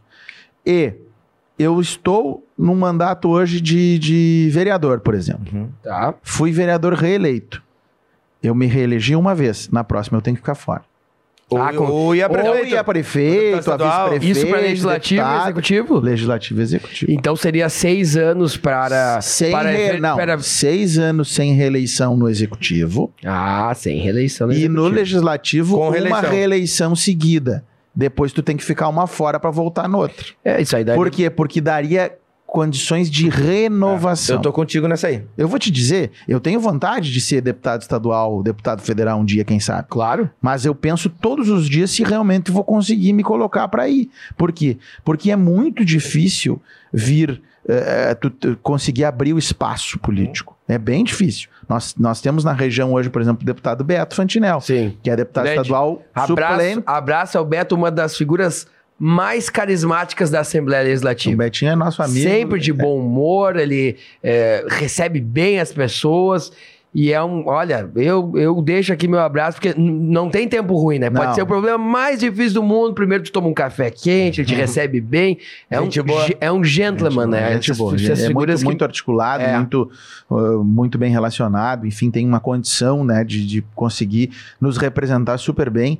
Tem, tem aberto os espaços para a nossa região. Nós, nós nunca tivemos um deputado estadual uh, da Quarta Colônia que morasse lá. Nós tivemos o Romildo Bolzan, que nasceu em Restinga, Uhum. mas depois se radicou em Osório e foi deputado estadual. Também foi importante para a região, o, do, o Romildo Bolzan pai, né? Pai, que pai. inclusive Dá o nome do auditório do Tribunal de Tribunal Contas. de tá? Contas, foi presidente do tribunal, Pra- tem todo o um pai do presidente do Grêmio. Pai do pra- presidente só pra do Grêmio, é. é. o pai do, é, que é o Romildo Bolzan Júnior, é o presidente do Uhum. Grêmio, o Romildo Bolzan pai, É. foi um grande deputado e É. nasceu em Restinga Seca. Nasceu em Restinga, mas nós nunca tínhamos, havíamos tido um deputado estadual residente que mora ali, que tem seus pais ali, que tem suas raízes no dia a dia da quarta colônia. Quase todo final de semana ele está lá, quando não está em roteiro em outras regiões, está ali. Nós tínhamos de Santa Maria, né? O Schirmer também tem raízes na quarta colônia, mas Santa Maria, depois veio para Porto Alegre, enfim, os deputados, né? O Valdeci, o Pimenta, o, o Giuseppe, que são ali, mas não da micro-região da quarta colônia. E hoje nós temos esse representante, então isso tem nos aberto várias portas, tem sido muito importante, mas é difícil. Ele acabou estando num momento como chefe, como, não como chefe de gabinete, mas como assessor especial do governador Sartori nos quatro anos, então estava ali na porta do governo.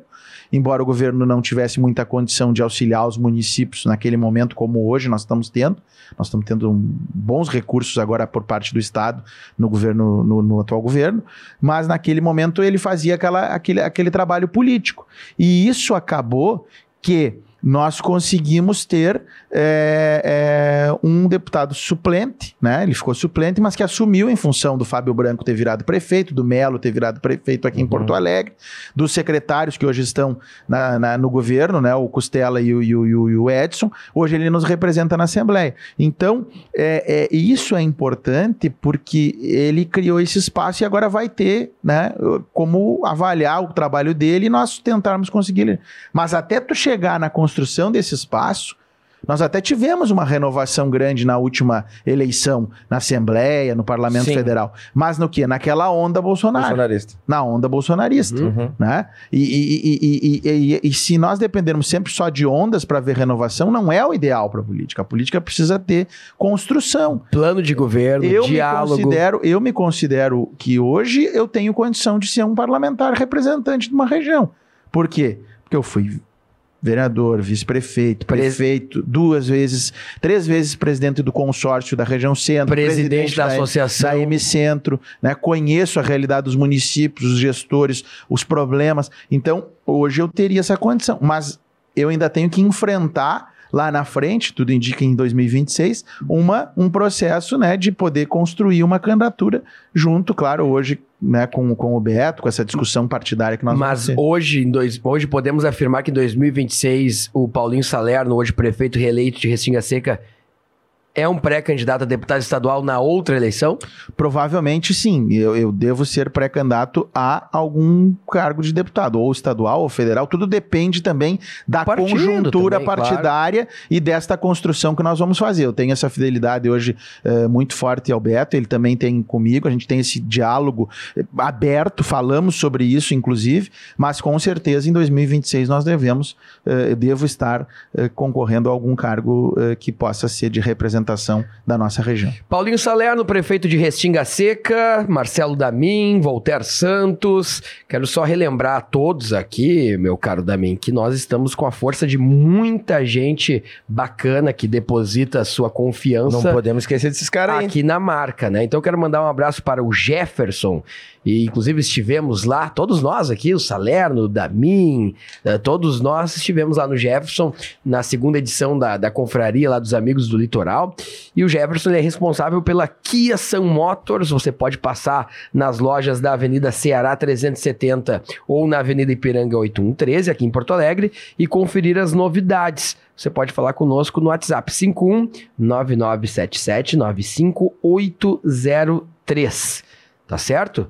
Aliás, Kia São Motors, vamos ver o, o lançamento que a Kia prepara para vocês aqui na tela, a partir de agora, rodando para você.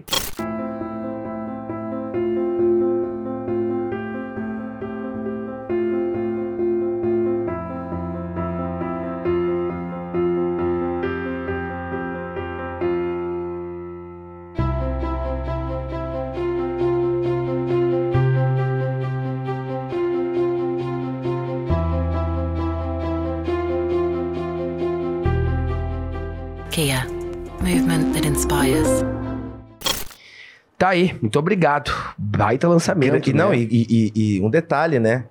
Como a gente foi bem recepcionado lá, né? Muito. Não é um absurdo. Muito bom, Foi um absurdo. bom. Tu se sente até desconfortável de tão Ah, bem recepcionado não, que é tu é. bom, muito Porque bom. Servindo toda hora, bebida, Jefferson uma é um- preocupação de que todo mundo estivesse super bem, bem tratado. E o Jefferson. cria, cria um ambiente valeu de aí, troca de informações. né? A gente estava lá com o prefeito É, Shangri-La, com o. Celcinho, que está tendo bons resultados na cidade também, principalmente com a geração de TBI, os condomínios. É um case também para ser dialogado aqui no estado. É então, essa, essa troca de conhecimento. Julião que assumiu bem. agora. O Julião que está assumindo hoje a Hum. prefeitura de, de São Jerônimo, né? Que é um parceirão nosso também.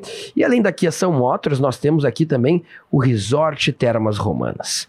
O único resort com parque termal de água salgada com propriedades medicinais do Brasil. Você pode fazer a sua reserva também pelo WhatsApp ou pelo Instagram. No WhatsApp, anote aí, tá passando aqui na tela, 559962 73467. WhatsApp aqui passando na tela e o Instagram para você seguir também o Resort Termas Romanas. E eu deixo essa experiência de 30 segundos para que o prefeito de Restinga Seca nos diga por que é interessante visitar o Resort Termas Romanas. Visitar o Resort Termas Romanas é uma experiência, sem dúvida alguma, eh, inigualável hoje no, no Brasil. Né? E como tu disseste, e ele é, é, a água é salgada, ela chega numa temperatura eh, de 42 graus na superfície. Ela é, inclusive, ali, às vezes tem que temperar um pouquinho ela para não ficar tão quente, mas ela é excepcional para a saúde também. Tem esse reconhecimento como, além de salgada, medicinal, né? Então, a água, a água termal por si só, ela já é sempre um, um lugar interessante de estar. E lá tem todo esse diferencial que vale a pena conferir, além da nossa região, da nossa gastronomia, né? Toda a micro-região da Quarta Colônia está se preparando através de um grande projeto que é o Geoparque Quarta Colônia, que também trata dessa questão de inovação. Os geoparques são novos ambientes eh, também para se inovar, principalmente na questão do turismo. Nós vimos há poucos dias o geoparque aqui eh, da, da- que- da- do, do litoral norte, né, de Santa Catarina e Rio Grande do Sul, Torres, a região de Praia Grande, os canyons, né? Uhum. É, o- é o, é o primeiro geoparque agora aqui do Rio Grande do Sul reconhecido. Nós queremos nos tornar o segundo geoparque eh, reconhecido no Rio Grande do Sul e o terceiro do Brasil. Nós estamos recebendo ainda agora nesse ano a comissão da Unesco, porque quem faz esse reconhecimento internacional é a Unesco, para que possamos ter né, o reconhecimento como geoparque na nossa micro-região da Quarta Colônia. Lembrando que, além das águas termais, além de toda a gastronomia, de todo esse trabalho, nós temos também ali os primeiros dinossauros, né, os primeiros fósseis, os fósseis mais antigos do mundo, Olha que aí. são encontrados na nossa região. Temos, inclusive, lá em São João do Polesne, o CAPA, que é o Centro de Apoio à Pesquisa Eu vi, Paleontológica. eu tive lá no, no evento Restinga Seca, inclusive a gente estava com o Beto Fantinel, Isso. vi a explicação, a, a exposição mostra uma matéria que rodou no Fantástico, né? Que é muito bacana e, e é um, um- um turismo que chama a atenção do Brasil inteiro, do É mundo verdade. inteiro, porque a gente poder eh, conhecer a nossa origem, né? ah, os dinossauros que passaram por aqui é muito interessante, muito Sim. interessante realmente. E também, né, da minha, eu deixo para você esses próximos dois anunciantes, né? Que é a doutora Thaís, e tu vai explicar por que a gente deve ir na doutora Thaís e o que faz essa grande profissional. Grande doutora Thaís, proprietária da TG Harmonize, que é uma clínica de estética facial. Eles têm lá, entre outras situações, o que a doutora Thaís cuida são dos dentes. Ah, Ela trabalha com estética dentária, né? Ah, ela que fez seus É ela que dentinhos fez as resinas retinhas aqui. Os dentes já eram mais ou menos bonitinhos, mas ela deu uma boa, deu uma melhorada. A gente acha que tem o dente bonito pra caramba. Depois, quando a gente vai lá e coloca a resina, a gente É. olha assim, não, acho que meu dente não era tão bonito. Então ela dá uma boa harmonizada dentária. Ela fez os meus dentes, Voltaire corneteou, mas ela fez os dele também. Aquele dele ali não veio de fábrica. Ah, não? Não veio, aquele ali foi, aquele ali foi produzido. entendeu? Mas para homens e mulheres que querem cuidar da sua estética facial, a doutora Thaís é com certeza uma das melhores de Porto Alegre. Procurem ela lá, tá passando o Instagram dela aqui embaixo. O Salerno Olha. vai lá, viu? Se não for lá em 2026, ele, ele, ele vai ir lá, viu? Ah, não, quando ele for a deputado, Deputado estadual, né? estadual, vai pra lá. Fazer É, aquele, pra fazer aquele fo- o folderzinho, o primeiro que é- santinho, primeiro- sorrisão. Primeiro que é saúde, né? Saúde. Primeiro que é, que, é- que é a questão de, do nosso cuidado Sim. é saúde, né?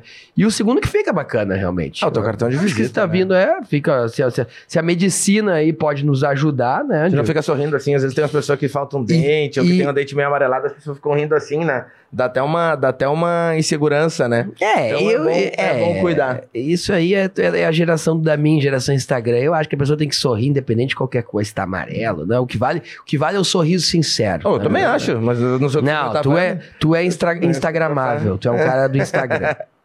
E também. Por isso que tu tem, quantos seguidores tem no Instagram? Dani? Ah, tem bastante. Quanto? 40 mil? 50 e poucos mil. 50 e poucos mil. É, é, o- Então. é, o- é- é- quando, quando me apresentaram o da mim, sabe? Ah, tem um fenômeno aqui do, do mercado imobiliário que vai ser legal vocês vai aparecer. O quê? 50 mil seguidores? Mas quem é esse cabeça aí? Mas eu, eu gostei do cara. da minha boa. gente boa, é, gente boa. Achei que era Dormindo. Achei que Dormindo, a aqueles- gente boa pra caralho. Achei que ia ser aqueles mascarado, aqueles mascarado digital influencer que vão vir. E eu, não, o cara legal. Marrento, o cara, pisa cara- macio. cara Não. legal, o cara trabalhador, acorda cedo, que nem eu, dorme tarde, trabalha. Olha pra caralho. Trabalha, é virador, isso aí nos aproxima. Nada vem de graça. na Nada vida. vem de graça. Aí- Tudo aí eu a gente tem que ter Aí eu esforço. entendi. Eu que sei. E aí eu comecei a ir Ah. atrás do, do Damin, quando me falaram dele, né? Pra gente fazer essa parceria aqui no podcast.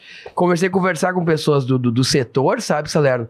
E entendi que ele, ele passou um ano indo em todos os eventos de imobiliária, dando palestra, dizendo pra seguirem o Instagram, apostando. Eu entendi, pô, então tem, tem um trabalho aí por trás que é bem bacana. E tem Bom, uma pessoa que cuida meu Instagram, né? Esses dias Ah, ela, é, ela tem uma postou, ela né? postou um, um- fez um post e colocou assim, hashtag homem, hashtag moreno, postou uns negócios assim, os meus amigos brincaram e falaram, ué, o que, que tu tá fazendo, cara? Tá te vendendo, né? Vendendo moreno. Eu tive que ir lá editar, eu digo, ô, vai devagar nessas postagens, que tá demais. O Salerno, né, junto com a sua esposa, eu acho, Damin, que ali por 2025, se ele for eleito em 2026 deputado estadual, ele vai ter que comprar um apartamento aqui, né? acho Não que vai antes, hotel antes, ou até antes. antes, ele né? vai ter que comprar antes, porque quando ele começar a fazer pré-campanha para deputado Ah, é, estadual, tem que ter uma base aqui ele em vai Porto ter que ter também, uma né? base aqui, tem que ficar alugando Claro que vai vir hotel. votos em Restinga Seca, Santa Maria, região central, fecha com ele, mas aqui é importante. Mas tem que né? vir em Porto Alegre. Próximo uma da Assembleia, zona Palácio. eleitoral, né?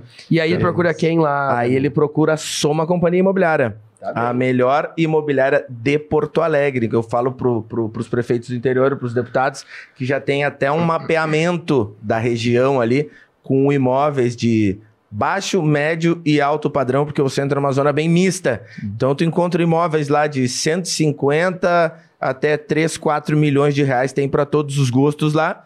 E a Soma Companhia Imobiliária já tem mapeado não só ali, mas também nas outras regiões de Porto Alegre, para quem tem o filho que vem estudar do interior, ou para quem o filho já estuda aqui, quer vir visitar o filho de vez em quando e não quer ficar no apartamento dele incomodando, procura lá, o Instagram tá passando aqui, pode seguir o nosso Instagram, Soma Companhia Imobiliária. Paulinho Salerno, como é que é a tua vida pessoal? Tá, tá casado, recém-casado, né? Tu é um cara que gosta de fazer um churrasquinho. Como é que tu faz pra se desligar um pouco do processo de gestão e viver essa vida como marido, como companheiro, é pai também? Como é que é a vida pessoal do Salerno? Desligar, desligar, desligar Não dá, 100% é muito Até porque essa, essa pecinha aqui, Não tem que é como. tão legal, que a gente consegue se conectar, às vezes também é, é um. Ela, É. Às vezes a gente não sabe se ela tá nos controlando ou a gente controla Não, ela. é ela, ela que nos controla. Pois é. Tem um filme, né? É, Tem um não filme é do, do, do, No Netflix, né? do Netflix que mostra que hoje. O poder da eh, influência eh, dos pode- algoritmos, né? Ah, isso aí eu, isso aí te prende no celular de um jeito.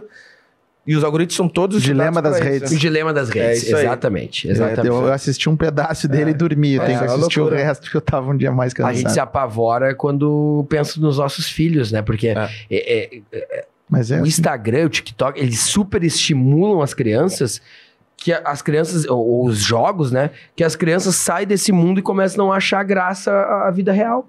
É. Começam a achar que, que, que é tudo ali e a, e a vida real tem suas Não, dificuldades. e, enfim. e às vezes eu me pego assistindo um vídeo.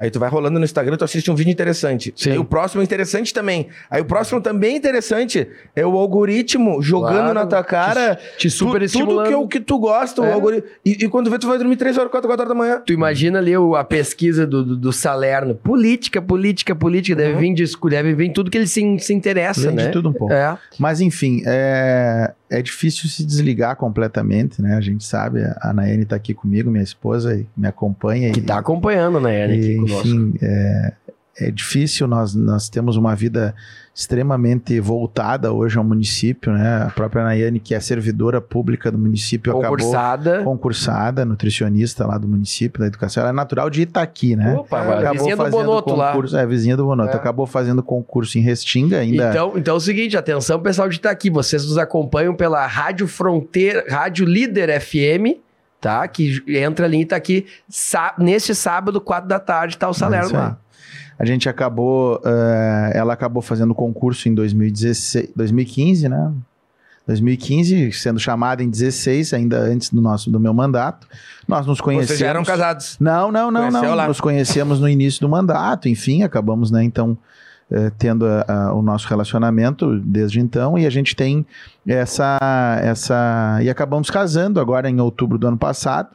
Eh, por no civil, né? Porque nós íamos casar e fazer uma, uma festa, enfim, no, no- no- mas a pandemia, como todos os, os- demais foram afetados, nós também fomos, né? E acabamos então, até poder, pelo momento, né, poderia haver ter, ter feito uma festa, mas acabou que naquele, naquele momento estava liberado para se realizar, ainda com algumas restrições, mas estava. Mas nós acabamos então lá em abril, nós já tínhamos decidido não. Não vai dar para ser esse ano, enfim, né? E até porque te- tem que tentar dar o exemplo, mostrar, né, que realmente as coisas não podem acontecer como, como a gente gostaria naquele momento. Acabamos então fazendo só o civil com a família, enfim, um, um restaurante onde jantamos e vamos fazer agora se tudo der certo neste ano, tá tudo sendo encaminhado para isso, né? Abre, essa, Nossa- abre, nossa abre, abre essa mão aí, prefeito. Abre essa mão aí.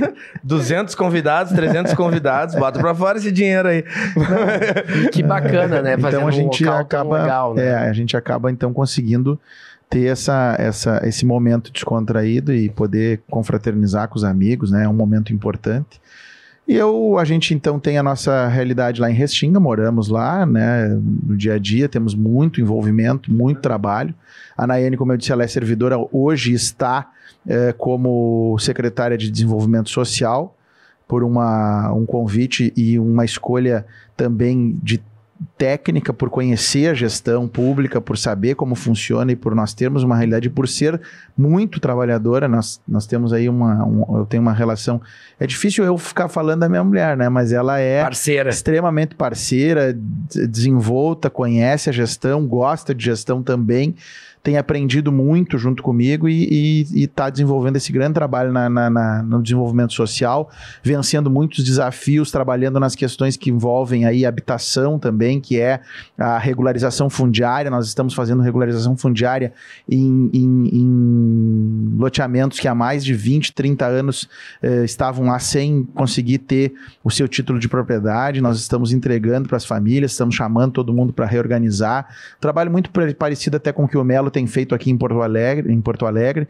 Também eu estava assistindo esse fim de semana, inclusive algumas coisas. É muito parecido o nosso trabalho lá, claro que em menores proporções, mas que também é necessário, né? Porque tu dá o documento de propriedade, ele é, é, é- é- é- é dignidade para as pessoas, né? Conseguirem acessar o seu documento, a propriedade da sua, da, da- da sua residência, enfim, onde mora. Então a gente tem feito esse trabalho. É, nós temos é, hoje um. Quer um cafezinho, Salerno? Vou, vou aceitar um café, vou botar aceitar um cafezinho café. aqui. Nós temos hoje trabalhado no sentido de poder também buscar recursos para habitação. Devemos assinar com o Estado do Rio Grande do Sul alguns recursos novos aí dentro desses programas avançar também para a questão habitacional que o governo tem avançado. Infelizmente o governo federal não tem liberado recursos nesse sentido, mas nós temos sempre, estamos sempre atentos e trabalhando essas questões. E eh, eu tenho dois filhos do meu primeiro casamento. Uhum. Eu fui casado durante uh, 10 anos. Eh, vivemos juntos durante 13 anos e, e e fui casado durante 10 anos com a, com a minha primeira esposa. Tenho dois filhos, são joias raras, né? O Augusto, que está com 14 anos, e a Isadora, que está com 9 Ah, que que moram em Santa Maria, em função de que moram com a mãe lá, mas estão sempre com a gente também quando podem, enfim, É comigo, pertinho, né? E a gente tá Do lado. 60 quilômetros, É, né? do ladinho, então, do tá ladinho. lado ali. Esse fim de semana, agora o próximo, inclusive, vão estar comigo. Eu vou, busco eles lá. E tiveram nas férias com a gente, enfim, estão sempre juntos, né? Então a gente tá Passaram as férias aonde? Nós passamos em ingleses. Oh, coisa boa. Que é muito legal. É maravilhoso. No litoral catarinense, né? A, gente, a família, a gente ao longo do tempo adquiriu lá um imóvel e acabou acaba indo para lá. O meu pai vai muito também, porque eu tenho meu tio também que tem imóvel lá. Enfim, então a gente acaba foi uma opção familiar, né, uhum. de se encontrar lá no litoral. Fica um ponto de encontro da é família, É um ponto né? de encontro da família. Paulinho Salerno, prefeito de Restinga Seca, prefeito reeleito. Salerno, em julho, aliás, em junho, né? Maio e junho que se definem, o MDB tem direito a ter a cadeira de presidente da FAMURS, que tem seu corpo técnico ao, ao, longo dos anos, mas que a gente sabe que a figura do presidente, nos últimos três anos aí pelos relatórios, é uma figura que tem mais aparição até que os deputados estaduais. É uma figura que consegue dialogar ao lado ali do, do governo do estado, porque representa os municípios. O Paulinho Salerno vai ser o próximo presidente da FAMURS? Olha, Voltaire, ser o próximo não te digo, mas que eu estou colocando meu nome à disposição do partido, dos nossos colegas prefeitos, vice-prefeitos, né, e estamos participando desse diálogo né, de, de, de poder construir o próximo presidência da FAMURS, com certeza. Até porque né, todo mundo sabe, falei aqui, uh, eu tenho uma caminhada ao lado do movimento municipalista, não só de hoje, lá quando fui vice-prefeito também participava ativamente das discussões dos vice-prefeitos uhum. dentro da FAMURS, depois no, no MDB também, como presidente da Associação de Prefeitos e Vices do MDB, como presidente da M Centro, como membro do consórcio, eu sou um, um prefeito que defende muito a participação ativa dos prefeitos no movimento municipalista. É impossível tu governar uma cidade e tu não participar de assembleias da tua associação regional. Tu não participar de assembleias do teu consórcio. Não tem, tu vai viver o mundo só dos problemas teus do cotidiano, do diário, e, e tu não vai enxergar além da fronteira do teu município, que é necessário e que é uma das coisas que nós temos feito hoje também em Restinga, aparecer além das nossas fronteiras. Eu não posso só me preocupar com o meu dia a dia, com o meu cotidiano e não pensar o município, poder vender ele. Eu tenho investimentos acontecendo no município, por quê? Porque junto do trabalho do dia a dia, a gente também tenta vender a melhor imagem possível do município, mostrando que ele é um município pujante, que ele tem desenvolvimento, que ele tem condições de ser um lugar bom para te Sim. investir, para te criar teus filhos, para te morar, para te viver. É isso. Então a gente tem trabalhado nesse sentido e acompanhado e principalmente participado do movimento municipalista. Eu vou te confessar o seguinte: eu, nesses cinco anos e, e, dois meses de governo, é muito difícil a Assembleia de Prefeitos da M Centro, que eu não tenho estado, no mês, das assembleias ordinárias, extraordinárias da participação, ou do consórcio muito mais ainda, que normalmente são juntas, né? Até porque no primeiro mandato eu tive dois anos à frente do consórcio e um ano à frente da, da M Centro. Só não estive no último ano de mandato, porque aí eu disse, oh, agora eu vou deixar para outros tocar, eu vou cuidar um pouco também do meu quintal. No primeiro ano, ano passado, os prefeitos novamente me conduziram ao cargo de presidente da, do consórcio. Era um ano desafiador, porque nós tínhamos o início de novos mandatos, eu já tinha sido no primeiro ano de 2017 do mandato passado. Era um mandato desafiador, porque nós tínhamos também uma assinatura de um grande convênio com a Caixa Econômica Federal para fazermos um grande estudo lá para a montagem de uma modelagem de uma parceria público-privada na questão dos resíduos sólidos urbanos, né, do lixo dos municípios. Conseguimos fazê-la, inclusive assinamos durante a nossa que é um problema gigantesco. É um grande lixo, né? problema. Então nós vamos ter durante 18 meses um estudo aprofundado em relação a todos esses problemas nos 32 municípios que compõem o consórcio né? Está começando agora a parte de estudos mesmo a campo, logo em seguida. Então, os municípios vão receber equipe técnica da Caixa, equipe técnica de outras consultorias que a Caixa também vai trazer, que entendem, que manjam deste assunto. E nós vamos entregar, né? Nós, quando eu digo consórcio, vai entregar ao final desses 18 meses, junto com a Caixa, um grande estudo de uma modelagem que poderá ser, inclusive, uhum. colocada depois uh, para a concessão, uh, inclusive dentro da B3 da Bolsa de Valores de São Paulo, né? A, a bolsa que faz aí as, todos uhum. esses processos. Por quê? Porque nós vamos ter um processo que vai envolver o lixo de 32 cidades, sendo que entre elas está Santa Maria, Santiago, né? Que são municípios maiores ali da região e toda uma outra demanda de municípios menores que também existe. Isso vai nos dar muito poder de poder melhorar a condição de recolhimento dos resíduos sólidos nas cidades, melhorar a limpeza urbana e provavelmente também daqui a pouco conseguir ter, inclusive, menores taxas a que são cobradas à nossa população. Isso é muito importante realmente, porque traz um grande benefício uh, para a população. E a gente precisa realmente debater de que forma é gerado emprego, de que forma é gerado esse desenvolvimento.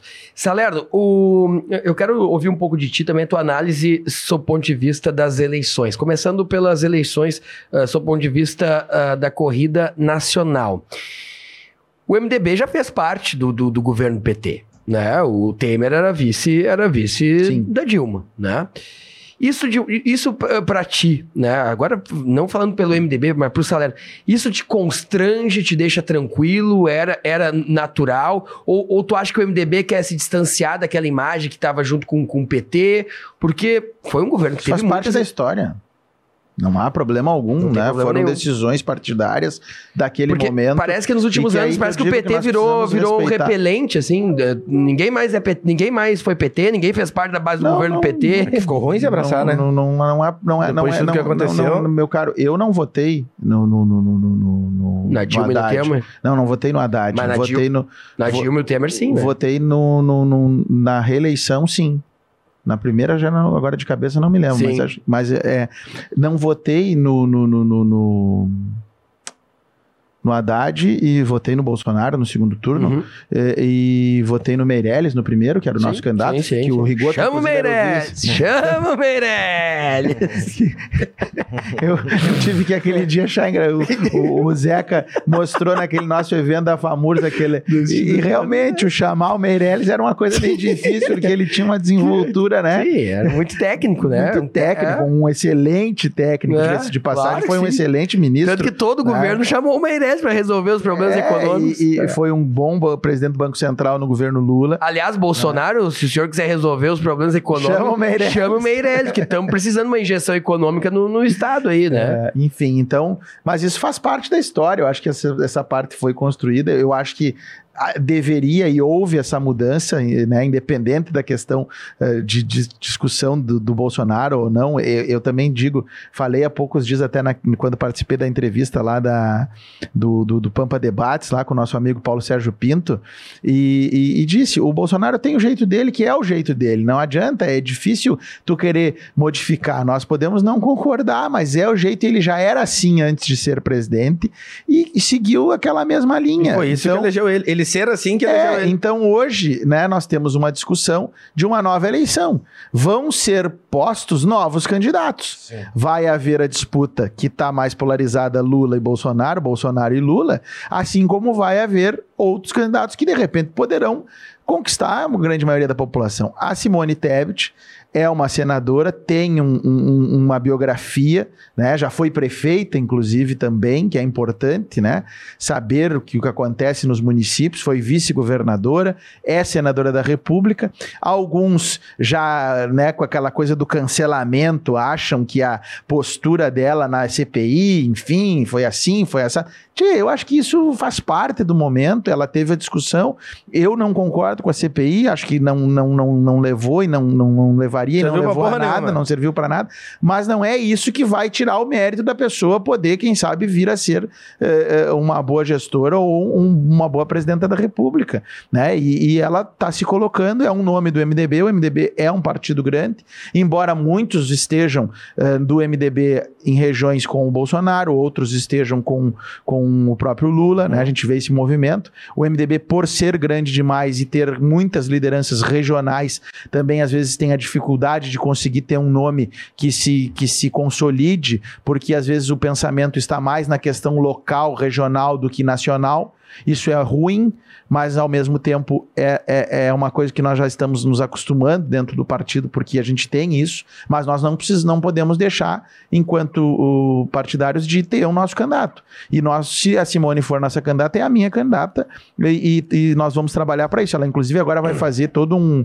com a definição do Rigoto como coordenador do plano de governo, da Isaura Lan- Lan- Landim, Landau, lá, acho que Landau, se não me engano, a economista que vai coordenar a parte econômica, ela agora definiu isso e vai começar a andar os municípios do estado, do, do- do- os municípios do Brasil, para conhecer realidades locais e municipais. E eu acho que é importante isso. Por quê?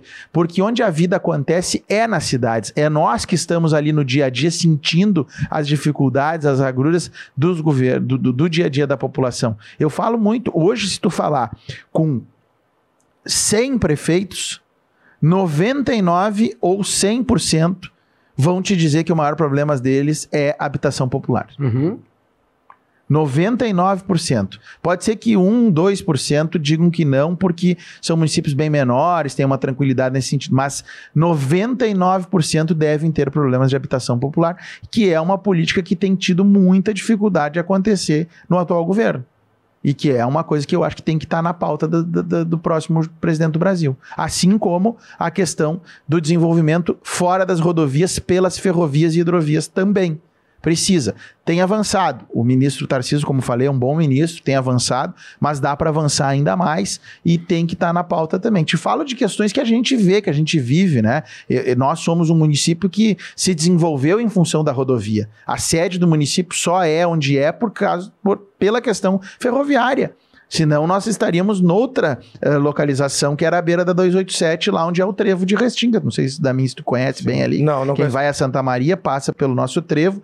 A nossa sede fica ainda a 12 quilômetros para de dentro, passagem só, mas não sou um extremo conhecedor, assim, é, mas já fui muito. Mas se fosse nos dias de hoje, a nossa uhum. sede não seria lá, seria ali na beira da rodovia. Só que ela acabou sendo construída lá porque surgiu no entorno da ferrovia, da rede, da, da estação, né? De, ela chegou, nós fomos um polo de, de, de, de, chegada e saída de mercadorias da região da Quarta Colônia, porque era em Restinga que passava o trem. Então, Faxinal, Polê, o território de hoje de Polês, Dona Francisca, Agudo, vinham muito a Restinga para ter ou viajar de trem ou despachar ou receber mercadorias via ferrovia. Então, isso também precisa ser debatido ainda mais forte. Se nós andarmos em países desenvolvidos, nós vamos ver a ferrovia, a pujança que é, as hidrovias, né, o uso das, das, das malhas hidroviárias, enfim. Então, isso faz parte desse processo. Mas hoje o MDB tem a Simone como candidata, deve se consolidar como a nossa candidata e nós vamos trabalhar para isso. Agora, claro que a gente sabe que é difícil em função dessa polarização que há, mas nós não podemos deixar de ter essa posição. Aí no segundo turno se vem. Tu sabe né, que eu tenho, nova, eu tenho uma posição, for. eu tenho uma opinião que ela, quando eu digo minha, é que ela é só minha mesmo, né? Não, e, não quero, e, não, e não quero influenciar ninguém a pensar igual. Mas o, o, quando a gente vai para uma, uma eleição de presidente, no caso como essa, que, que tá bem polarizada e já está bem definido quem são os dois que vão concorrer, é mais ou menos é quando são, sei lá, tu vai ver uma, um campeonato gaúcho. Tu sabe que quem vai brigar pelo título é Inter e Grêmio. É, mas é, às vezes ganham no interior. Às vezes dá um, dá um azar. É. Mas hoje tá muito difícil ter uma terceira via, uma quarta via. E eu é. vejo muito, muitos candidatos que, que, sei lá, tu pega lá o Bolos, tu pega Marina, tu pega esses candidatos que sempre fazem um, dois, três por cento dos votos. É, tem aqueles dois, talvez três, que vão para talvez ganhar e tem uns sete ou oito que vão para ser um número de votos e para ou para pegar algum cargo ou para depois uma, uma eleição para governador, para construir imagem para uma próxima é. eleição. E isso adianta muito na política. Isso, isso é uma parte, prática normal parte, da política, né? Que nem a gente estava conversando aqui antes. Uh, eu não vejo uma terceira via hoje. Não vejo a Simone Tebet tendo tempo de construir. Eu não vejo o Moro. Eu não vejo o, o Ciro tendo tempo de construir, até, ou até se fosse o Eduardo Leite. É, eu ia eu falar não, no Leite. Eu não eu via acho, tempo dele construir. Acho, eu acho que o PSDB errou não, errou muito feio, né? Ao não ter escolhido feio, o Leite muito. como seu candidato. Isso é né? fato, né? O Dória, infelizmente, para mim não serve, para a grande maioria da população tá se vendo isso. É que tu falou é. que o Dória, o, todo mundo odeia o Cris, né? Não, não, eu não, eu, eu, não, eu não sei nem como é que tá hoje, não tem Todo mundo odeia o Cris, é o Dória. É, é. todo mundo odeia o Dória. Estão falando em ele ir à reeleição lá em São Paulo, então até nem sei como é que tá a questão dele mas até, Mas até o Moro, uh, não sei se a gente comentou lá final de semana, ou se eu conversei com alguém, não estou lembrando com quem, uh, que o Moro, quando chegar mais próximo ali de, de, de homologar a candidatura, Uh, se ele tiver ali com 4, 5%, ele não vai. Os caras estavam comentando que talvez ele possa vir a ou a algo, senador ou a deputado federal. Eu não lembro onde é que eu vi isso, se eu conversei com alguém sobre isso. Mas disse que ele chegar ali com 5, 6, ele vai a federal. É, vai eu, a, eu li a algo senador. nesse sentido de tentarem montar daí uma bancada, enfim, né? Porque se ele for para qualquer outro, qualquer outra situação, senador não sei, mas deputado federal, ele leva com o pé nas costas. É, eu acho que o juiz Moro cometeu o maior erro do Moro foi ter, foi ter sido governo. ministro. sabe? acho. Largado da, da, da, da, da- da vida judiciária. Se não, hoje ele poderia estar em topo na, na, nas Ainda- pesquisas. não, ainda mais no, Se mo- no ele momento que ele largasse- foi. se ele, ele acabou de largasse- condenar o Lula e foi É. ministro do Bolsonaro. Se ele largasse hoje, né? Hoje, e, e- e- viesse como candidato, como ex-juiz, a saída já da magistratura para ser candidato, eu acho que seria diferente. Tu entendeu? Eu acho que ele errou, eu disse isso lá na época, de, olha, eu acho que ele erra, pode ser um grande ministro, pode também dar a volta, né? Enfim, acabou não conseguindo, não é fácil, né? O Bolsonaro tem um temperamento extremamente difícil, nós já vimos Mas acho isso que ele foi vários. ministro com a promessa de ir pro STF, né? Dizem, né? Só vão Dizem que Só foi, quem né? sabe disso é o Bolsonaro e ele. Só os dois. Ou alguma, ou alguma conversa que o Moro gravou aí, que ele gosta. Sei lá, É verdade. sei lá. Então, é, eu acho que é isso, isso, isso prejudica. Eu não sei, eu vejo que ele é um bom candidato, não, não vejo ele como, como, como um mau candidato, até porque é aquela coisa.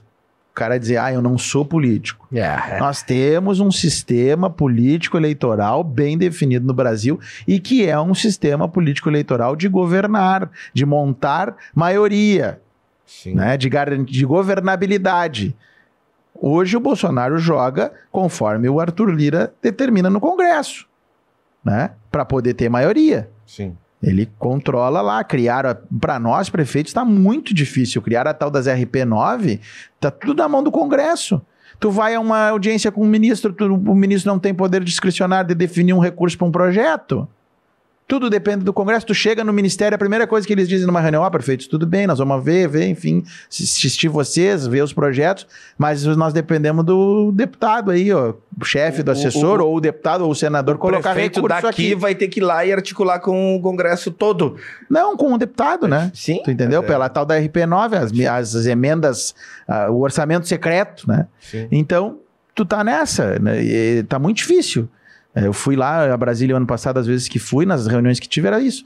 Tudo depende do deputado, da articulação política com o deputado. Aliás, nunca o isso isso é, é, talvez uma parte da ala bolsonarista deveria ser um pouco mais crítica para aprimorar o governo, mas uma das grandes críticas do, do governo Bolsonaro, principalmente no seu período de, de candidatura, é dizer que seria um governo independente, que não seria manobrado pelo Congresso nem cederia às pressões do Congresso.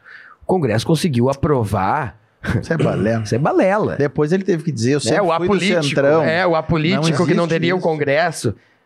O Congresso aprovou Ele os maiores sempre foi do fundos partidários da história democrática do país. Bizarro. Sabe? E aí, o, o Ciro Nogueira tá comandando o governo, né? Uma figura do, do, do progressistas, né? Que representa, né? Que é a figura hoje do, do centrão.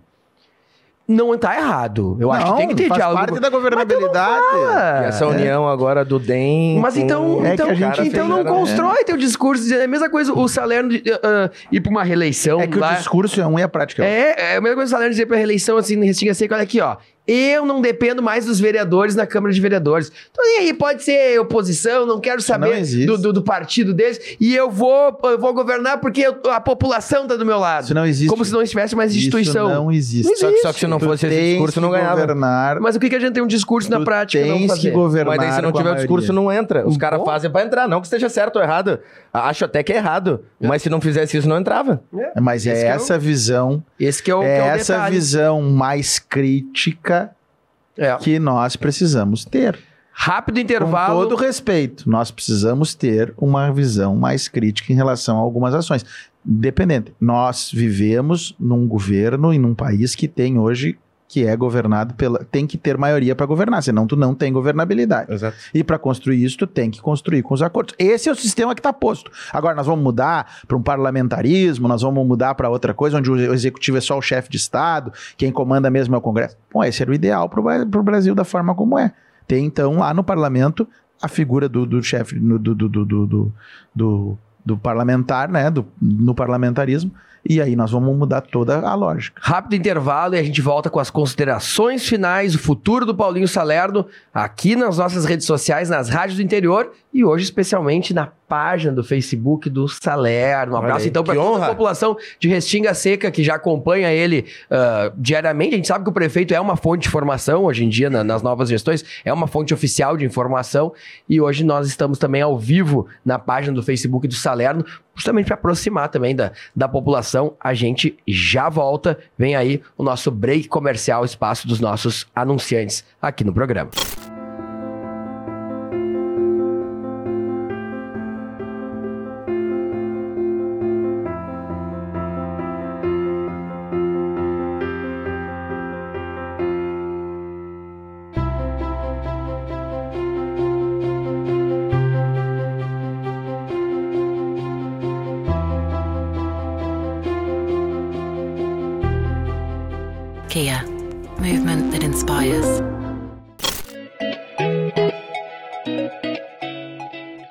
Sejam todos bem-vindos ao mais novo e completo complexo hoteleiro do Rio Grande do Sul, localizado no Centro Internacional de Arte e Cultura Humanista Recanto Maestro, na região central do Rio Grande do Sul e a poucos minutos de Santa Maria. O Resort Termas Roumanas e o Hotel Recanto Business Center revelam-se como escolha certeira para quem quer unir descanso em conexão com a natureza, revitalização da saúde para o bem-estar e aprimoramento dos próprios negócios. Convidamos você para conhecer de perto todos os detalhes dos empreendimentos.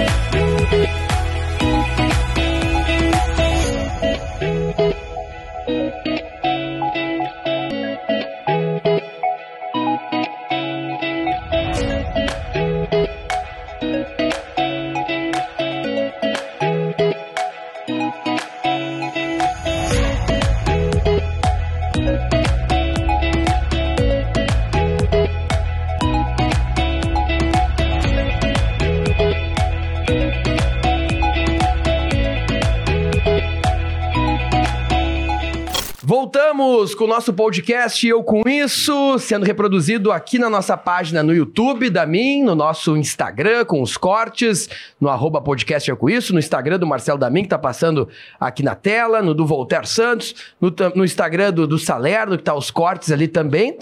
Hoje uma edição especial, nesta terça-feira, uh, sendo transmitido ao vivo também no Facebook, na página do Facebook uh, do Paulinho Salerno, para mostrar esse, esse bate-papo aqui para vocês, que é algo realmente é, muito bacana, uma oportunidade de se conhecer ainda melhor nosso gestor. Às vezes, alguns aspectos pela correria do dia a dia uh, ficam de forma de fora e a gente consegue aqui, uh, com certeza, uh, construir essa, essa boa relação e mostrar para a população o que o seu gestor está fazendo, para a região e também, claro, para o estado do Rio Grande do Sul.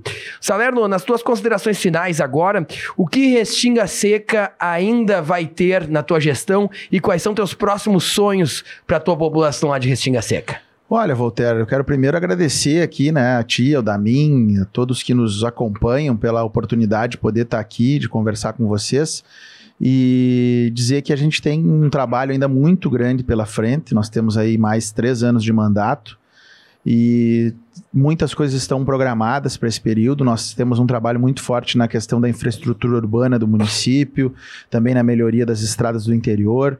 Isso tudo tem sido feito no decorrer do nosso mandato e que nós queremos implementar ainda mais, além de trabalhar tantos outros aspectos importantes, né? Na preservação do patrimônio, nós re- revitalizamos a estação férrea, que é um patrimônio histórico da cidade. Vamos revitalizar agora o prédio que foi o primeiro hospital, primeira prefeitura, que é um prédio também histórico e importante dentro da vida eh, histórica de Restinga. Eles tão- e eles tão em uso?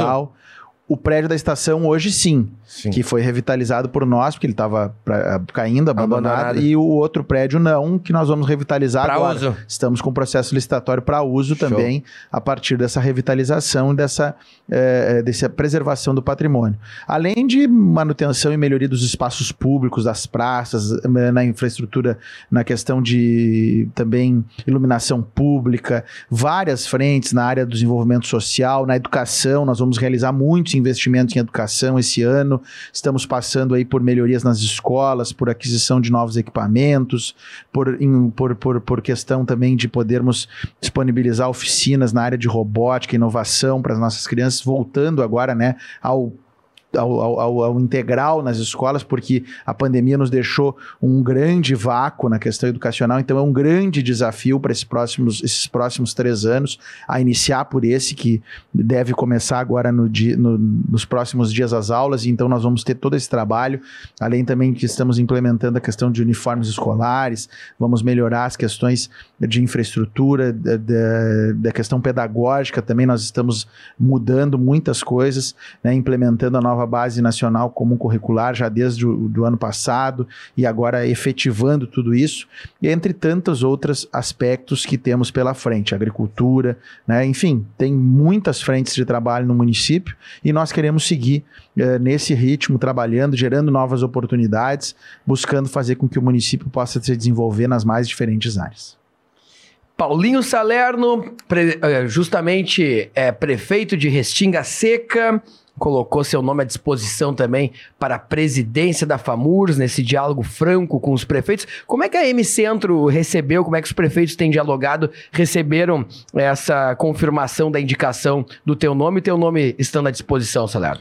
Olha, a gente colocou à disposição da região, conversou. A primeira coisa foi conversar com os prefeitos colegas da região, né, do, principalmente os do MDB, e que todos eles viram com bons olhos, têm nos ajudado também na construção desse processo. Mas, como eu disse, ele é um processo democrático, a gente vai construir ele dentro né, da, das esferas do partido, tem que conversar. Estamos conversando com vários prefeitos, com várias lideranças, tentando construir eh, esse processo de maneira muito tranquila, para que a gente possa, se houver a disputa, disputar votar e se houver a, a, indicação, ser, quem sabe, a indicação do partido. Isso tem que ser construído, mas a gente está colocando essa disposição de poder enfrentar todo esse processo. É pro ano que vem, o MDB? Junho? É agora, junho? Uhum. Visto maio, junho ali começa o processo. Nossa, mas, então, mas então já, já, vamos ter que caminhar um apartamento pro, pro Paulinho já, então. mas é, é isso que eu tô falando. É, a gente pode ter, ah, ter tido é, aqui no podcast. Não tem? Acho que já tem que caminhar. Imagina, ganha, ganha famoso, vai ter que ter um apartamento aqui. Não vai dar pra ficar três vezes semana em, é. em hotel. É verdade. Não, não, já vamos procurar. já vamos mandar fazer... as opções do Paulinho. O homem não perde tempo, né? Não, era eu. Quanto tempo dá de Restinga Seca a Porto Alegre? Três horas. Três, três horas, horas quase. Não vai vir e voltar todo dia. Mas até que três horas às vezes até dá. Pior é o Bonô de São Borja. A nossa, localização é, é privilegiada. Três né? horas dá um mês. No segundo mês tu já tá morto. A nossa, é, a nossa, cansa, a nossa localização ela é privilegiada, ela tem condições é. da gente se deslocar rapidamente a Porto Alegre. Não, é muito próximo, né? Enfim, muito próximo. É, é, é, bom, agora a estrada está tá recebendo aí as melhorias em função da, da, da futura duplicação, né? Nós já vamos ter aí os primeiros passos da duplicação, então ela, ela vai melhorando a, a cada dia. Nossa, olha, nossa olha, olha, Voltaire, como é bom, como é bom patrocinar. Nós estamos no coração do Rio Grande. Olha, olha como é bom patrocinar o nosso programa, ó. Paulinho veio aqui. Paulinho vai lá na doutora Thaís, é, Paulinho Dá vai comprar um apartamento. Gira, gira, né? A, a, a, Sem da, conta, daqui um pouco vai, ele vai trocar o carro na, na, na, Kia claro, lá com, com o Jefferson. E vai casar nas Termas Romanas. E vai casar nas Termas Romanas, que, que é lá do lado dele. Claro, que, que, que, que é dele lá. Que é né? é dele lá. Lá pertence ali a Recife. Olha que beleza. É, é, Olha aí que beleza. Tudo é. atrelado. Vamos então, para finalizar com o nosso Pinga Fogo, também pro, Vamos. pro Salerno. Pinga Fogo é um Vamos. quadro final aqui, Salerno, que a gente faz perguntas, várias perguntas ao mesmo tempo, e o senhor tem apenas 10 segundos para responder. É o momento em que a gente poda completamente o argumento, né? Uhum. ou é ou não é, ou, né? Tem sempre na vida ou a gente é ou não é, ou a gente tá pensando, né? A gente pode estar tá, tá analisando, é. né? Então, vamos então pro nosso quadro Pinga Fogo aqui no podcast e eu com isso. Paulinho Salerno, quem será o próximo governador do estado do Rio Grande do Sul? O candidato do MDB.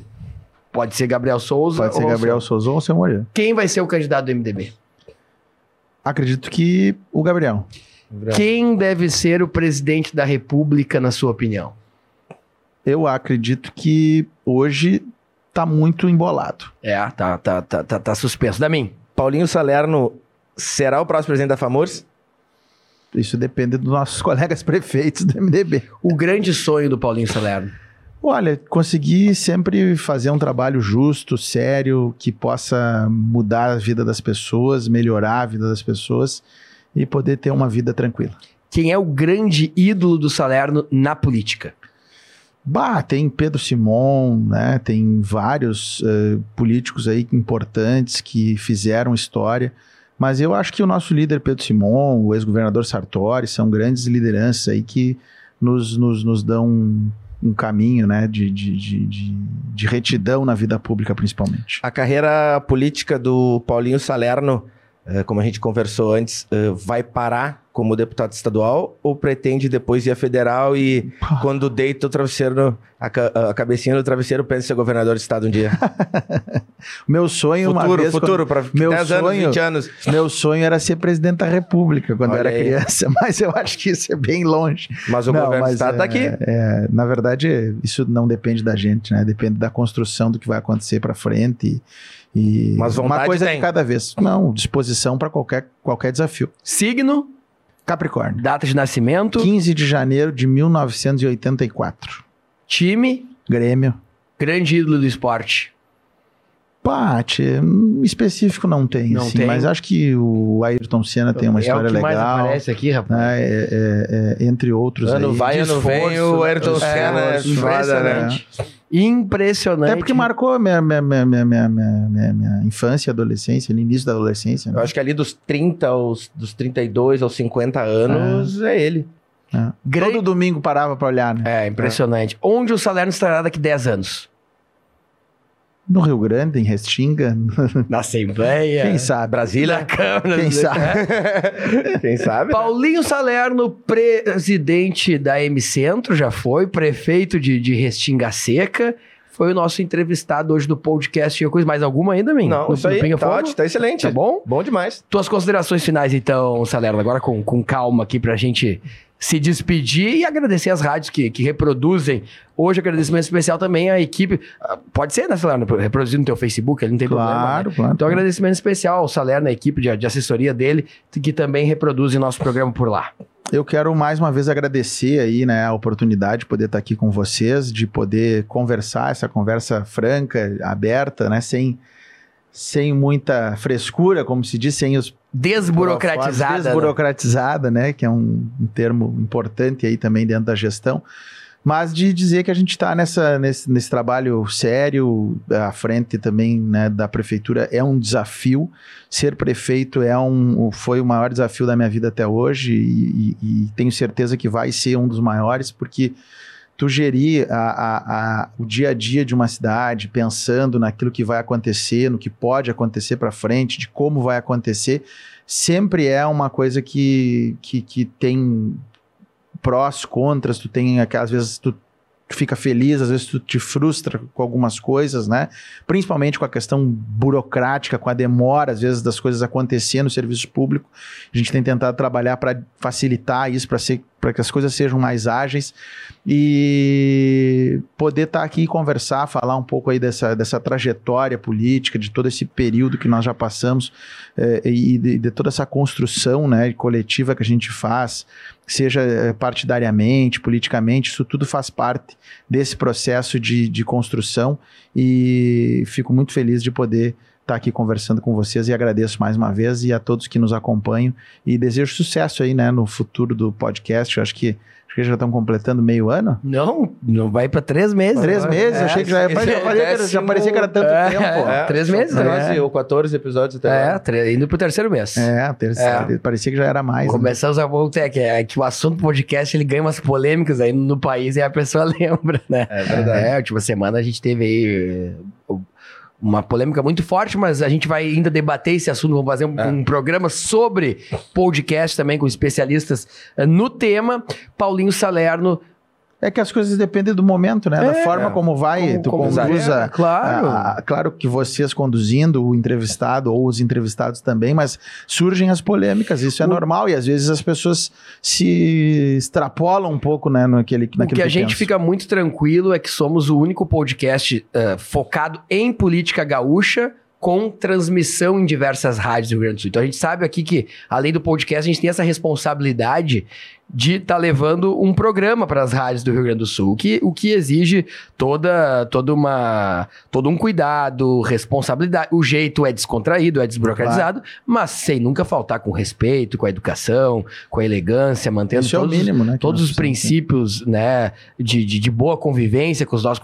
E nós já recebemos convidados muito polêmicos aqui, né? Sim. Eu, eu destaco uma entrevista que tem quase 40 eh, mil acessos agora no, no só YouTube. Na, só no nosso é, YouTube, só no nosso fora YouTube, nos outros YouTubes que, que foi com o deputado estadual Rodrigo Maroni, foi ah, muito sim. polêmico, mas, mas, nem por isso, né, com falta, com falta de... Já tá quase em 200 mil visualizações se somar os outros os YouTubes, cortes, as né? outras páginas, tá em quase 200 mil visualizações. Então a gente é, realmente tem essa, essa, essa responsabilidade de estar tá comunicando também pro interior, a gente tem uma meta e até o meio do ano, sim, é, tá conseguindo pelo menos abranger todo o estado pelas rádios do interior, inclusive, agora me deu um, um insight aqui, Damin, uhum. inclusive depois que entrar ali no teu Facebook, a gente pode disponibilizar o áudio lá para alguma rádio que já seja parceira da prefeitura, que tem claro. essa, essa parceria. Daqui a pouco, se eles, se eles quiserem, né? Claro. Obviamente, né? Tem que, ter, tem que ter espaço. Por que, que as rádios colocam? Porque geralmente no interior não tem nenhuma programação de 24 horas uh, ao vivo, inédito, né? Por falta de, de, de pessoas. Não, não é fácil. Não é fácil. Então, custo, a gente né? entra, então a gente entra num espaço que seria uma reprise do, do claro. programa. Então, e, e, a gente oferece porque tem interesse da, da região também, Sim. né? Então, esse que é o, que é o, que é o, que é o detalhe importante e que, e que faz a gente estar uh, tá aqui. Esses dias eu estava conversando com a, com a Rosane de Oliveira e o Paulo Edir te mandei até, né? Uhum, uhum. E a Rosane elogiando bastante, né? Dizendo que tá legal, tá leve. O Paulo Edir também dizendo que uh, com Edson Brum várias informações foram para pra, as colunas, né? A imprensa acaba pegando. Então a gente tem essa, essa responsabilidade de ter um produto leve sobre política, mas não menos importante. Acho que esse que é, que é a pegada, né? E aos pouquinhos uh, vai aumentando o nosso público. O governador tem acompanhado, né? Tem acompanhado. O governador ah. tá, tá para gravar em março aqui o podcast, né? E, e, ele é um entusiasta, né? De... de repente, até lá já tem algumas definições. Mas né? é, bota a definição disso. Aliás, eu tô, eu tô muito curioso porque uh, nesse ano, né, o, o, o Salerno, o Paulinho Salerno também é presidente da Câmara de Inovação da, da, uhum. da, da FAMURS. E lá em abril a gente tá programando um evento lá na região do Salerno. Deve ser em Restinga Seca, ali pela região. E em março vai ter a Assembleia de Verão da FAMURS, uhum. lá pelo dia 24. E tradicionalmente no ano eleitoral a gente faz o, o, o encontro, um pré-debate, né, com os pré-candidatos ao governo do estado, né? E, e, a, e, se fosse agora em fevereiro, ficaria muito difícil fazer esse debate, porque tá, não tem muitas definições ainda, né? é, né? Nenhuma, né? Não tem. tem nada definido. Na verdade, nada, porque uhum. eu ia falar no Edgar, no, no, no, no, Beto, Beto mas eles também estão naquela situação. Esperando da, as federações da, da, se definirem, se né? vão definir federação, se não vão, é. né? Enfim. E, Tá muito é, aberto. São, são pré-candidatos, né? É, Já lançados, são. vamos dizer assim. Como o Heinz, é, do PP. Se for pegar partido, tem o Heinz, tem o, o Onix, tem o, tem o, o, Beto o Beto, o Edgar Preto, né? É, são, o MDB são... ainda não, não, não tá Vai ter. Vai ter. Das federações, vários é, deles podem ir a vice, O né? Leite pode vir a ser também. Também, né? também. Agora tá voltando aí, de repente. O cenário, né? Sei então, lá. esse que é o detalhe. Paulinho Salerno, prefeito de Restinga Seca, presidente da Câmara de Inovação da FAMURS, foi o nosso convidado de hoje no podcast Eu Com Isso. Muito obrigado a todos pela audiência da minha. Até a próxima terça-feira. Até a próxima. Agradecer essa, fi essa figura simpaticíssima, obrigado. que é o prefeito de Restinga Seca, está aqui uh, nos dando a honra da sua presença. Muito obrigado. Volte sempre. Um minuto, Salerno, para tua despedida. Agora, especialmente para os telespectadores do teu Facebook lá de Restinga Seca. Muito obrigado mais uma vez, né? Já me despedi duas vezes, vamos de novo. Bom, quero agradecer aqui mais uma vez, agradecer a Nayane, minha esposa, está aqui também nos acompanhando. Beijo, E Nayane. a todos que, de uma forma ou de outra, fazem o dia a dia da nossa comunidade, né? Todos que nos acompanham aí nas nossas redes. Sempre é uma alegria muito grande poder compartilhar das notícias do que acontece na política de Restinga, no dia a dia da administração municipal e também no dia a dia da nossa ação política eh, enquanto eh, gestor público. Muito obrigado mais uma vez e que possamos seguir com saúde, com determinação, porque 2022 é um ano que tenho certeza de nós realmente termos aí a retomada de tudo aquilo que tivemos problemas ainda em 2020 e 2021. Passamos por dois anos bem difíceis bem e nós, como gestores, ainda mais né, sofremos com isso, mas eu tenho certeza que 22 agora vai ser o ano de nós realmente consolidar todas essas retomadas, começando agora pela volta às aulas já definitiva, né? Porque ano passado ainda teve aquela começa, não começa, depois uhum. para, volta. Agora nós vamos ter sem dúvida alguma, essa retomada de volta às aulas e vamos seguir em frente. Um grande abraço. Com vacinação para todo mundo, né? Paulinho Salerno, prefeito de Restinga Seca, da mim na próxima terça-feira, proprietário da cervejaria Tupiniquim, falando do mercado das micro cervejarias aqui no Rio Grande do Sul e a história de um grande empreendedor de uma marca que é gaúcha e que hoje é reconhecida internacionalmente um e premiado, tá? Próximo programa, então, vamos mergulhar no empreendedorismo, na economia, aqui no podcast Eu Com Isso. Um abraço da mim. Valeu!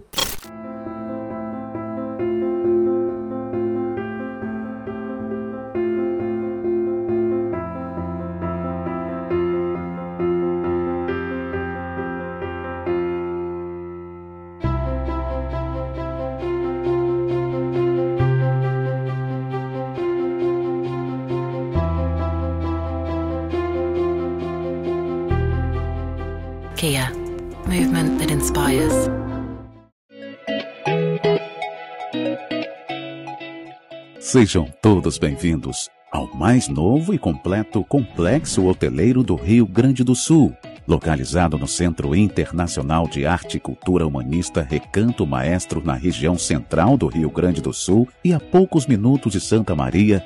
O Resort Termas Roubanas e o Hotel Recanto Business Center revelam-se como escolha certeira para quem quer unir descanso em conexão com a natureza, revitalização da saúde para o bem-estar e aprimoramento dos próprios negócios. Convidamos você para conhecer de perto todos os detalhes dos empreendimentos.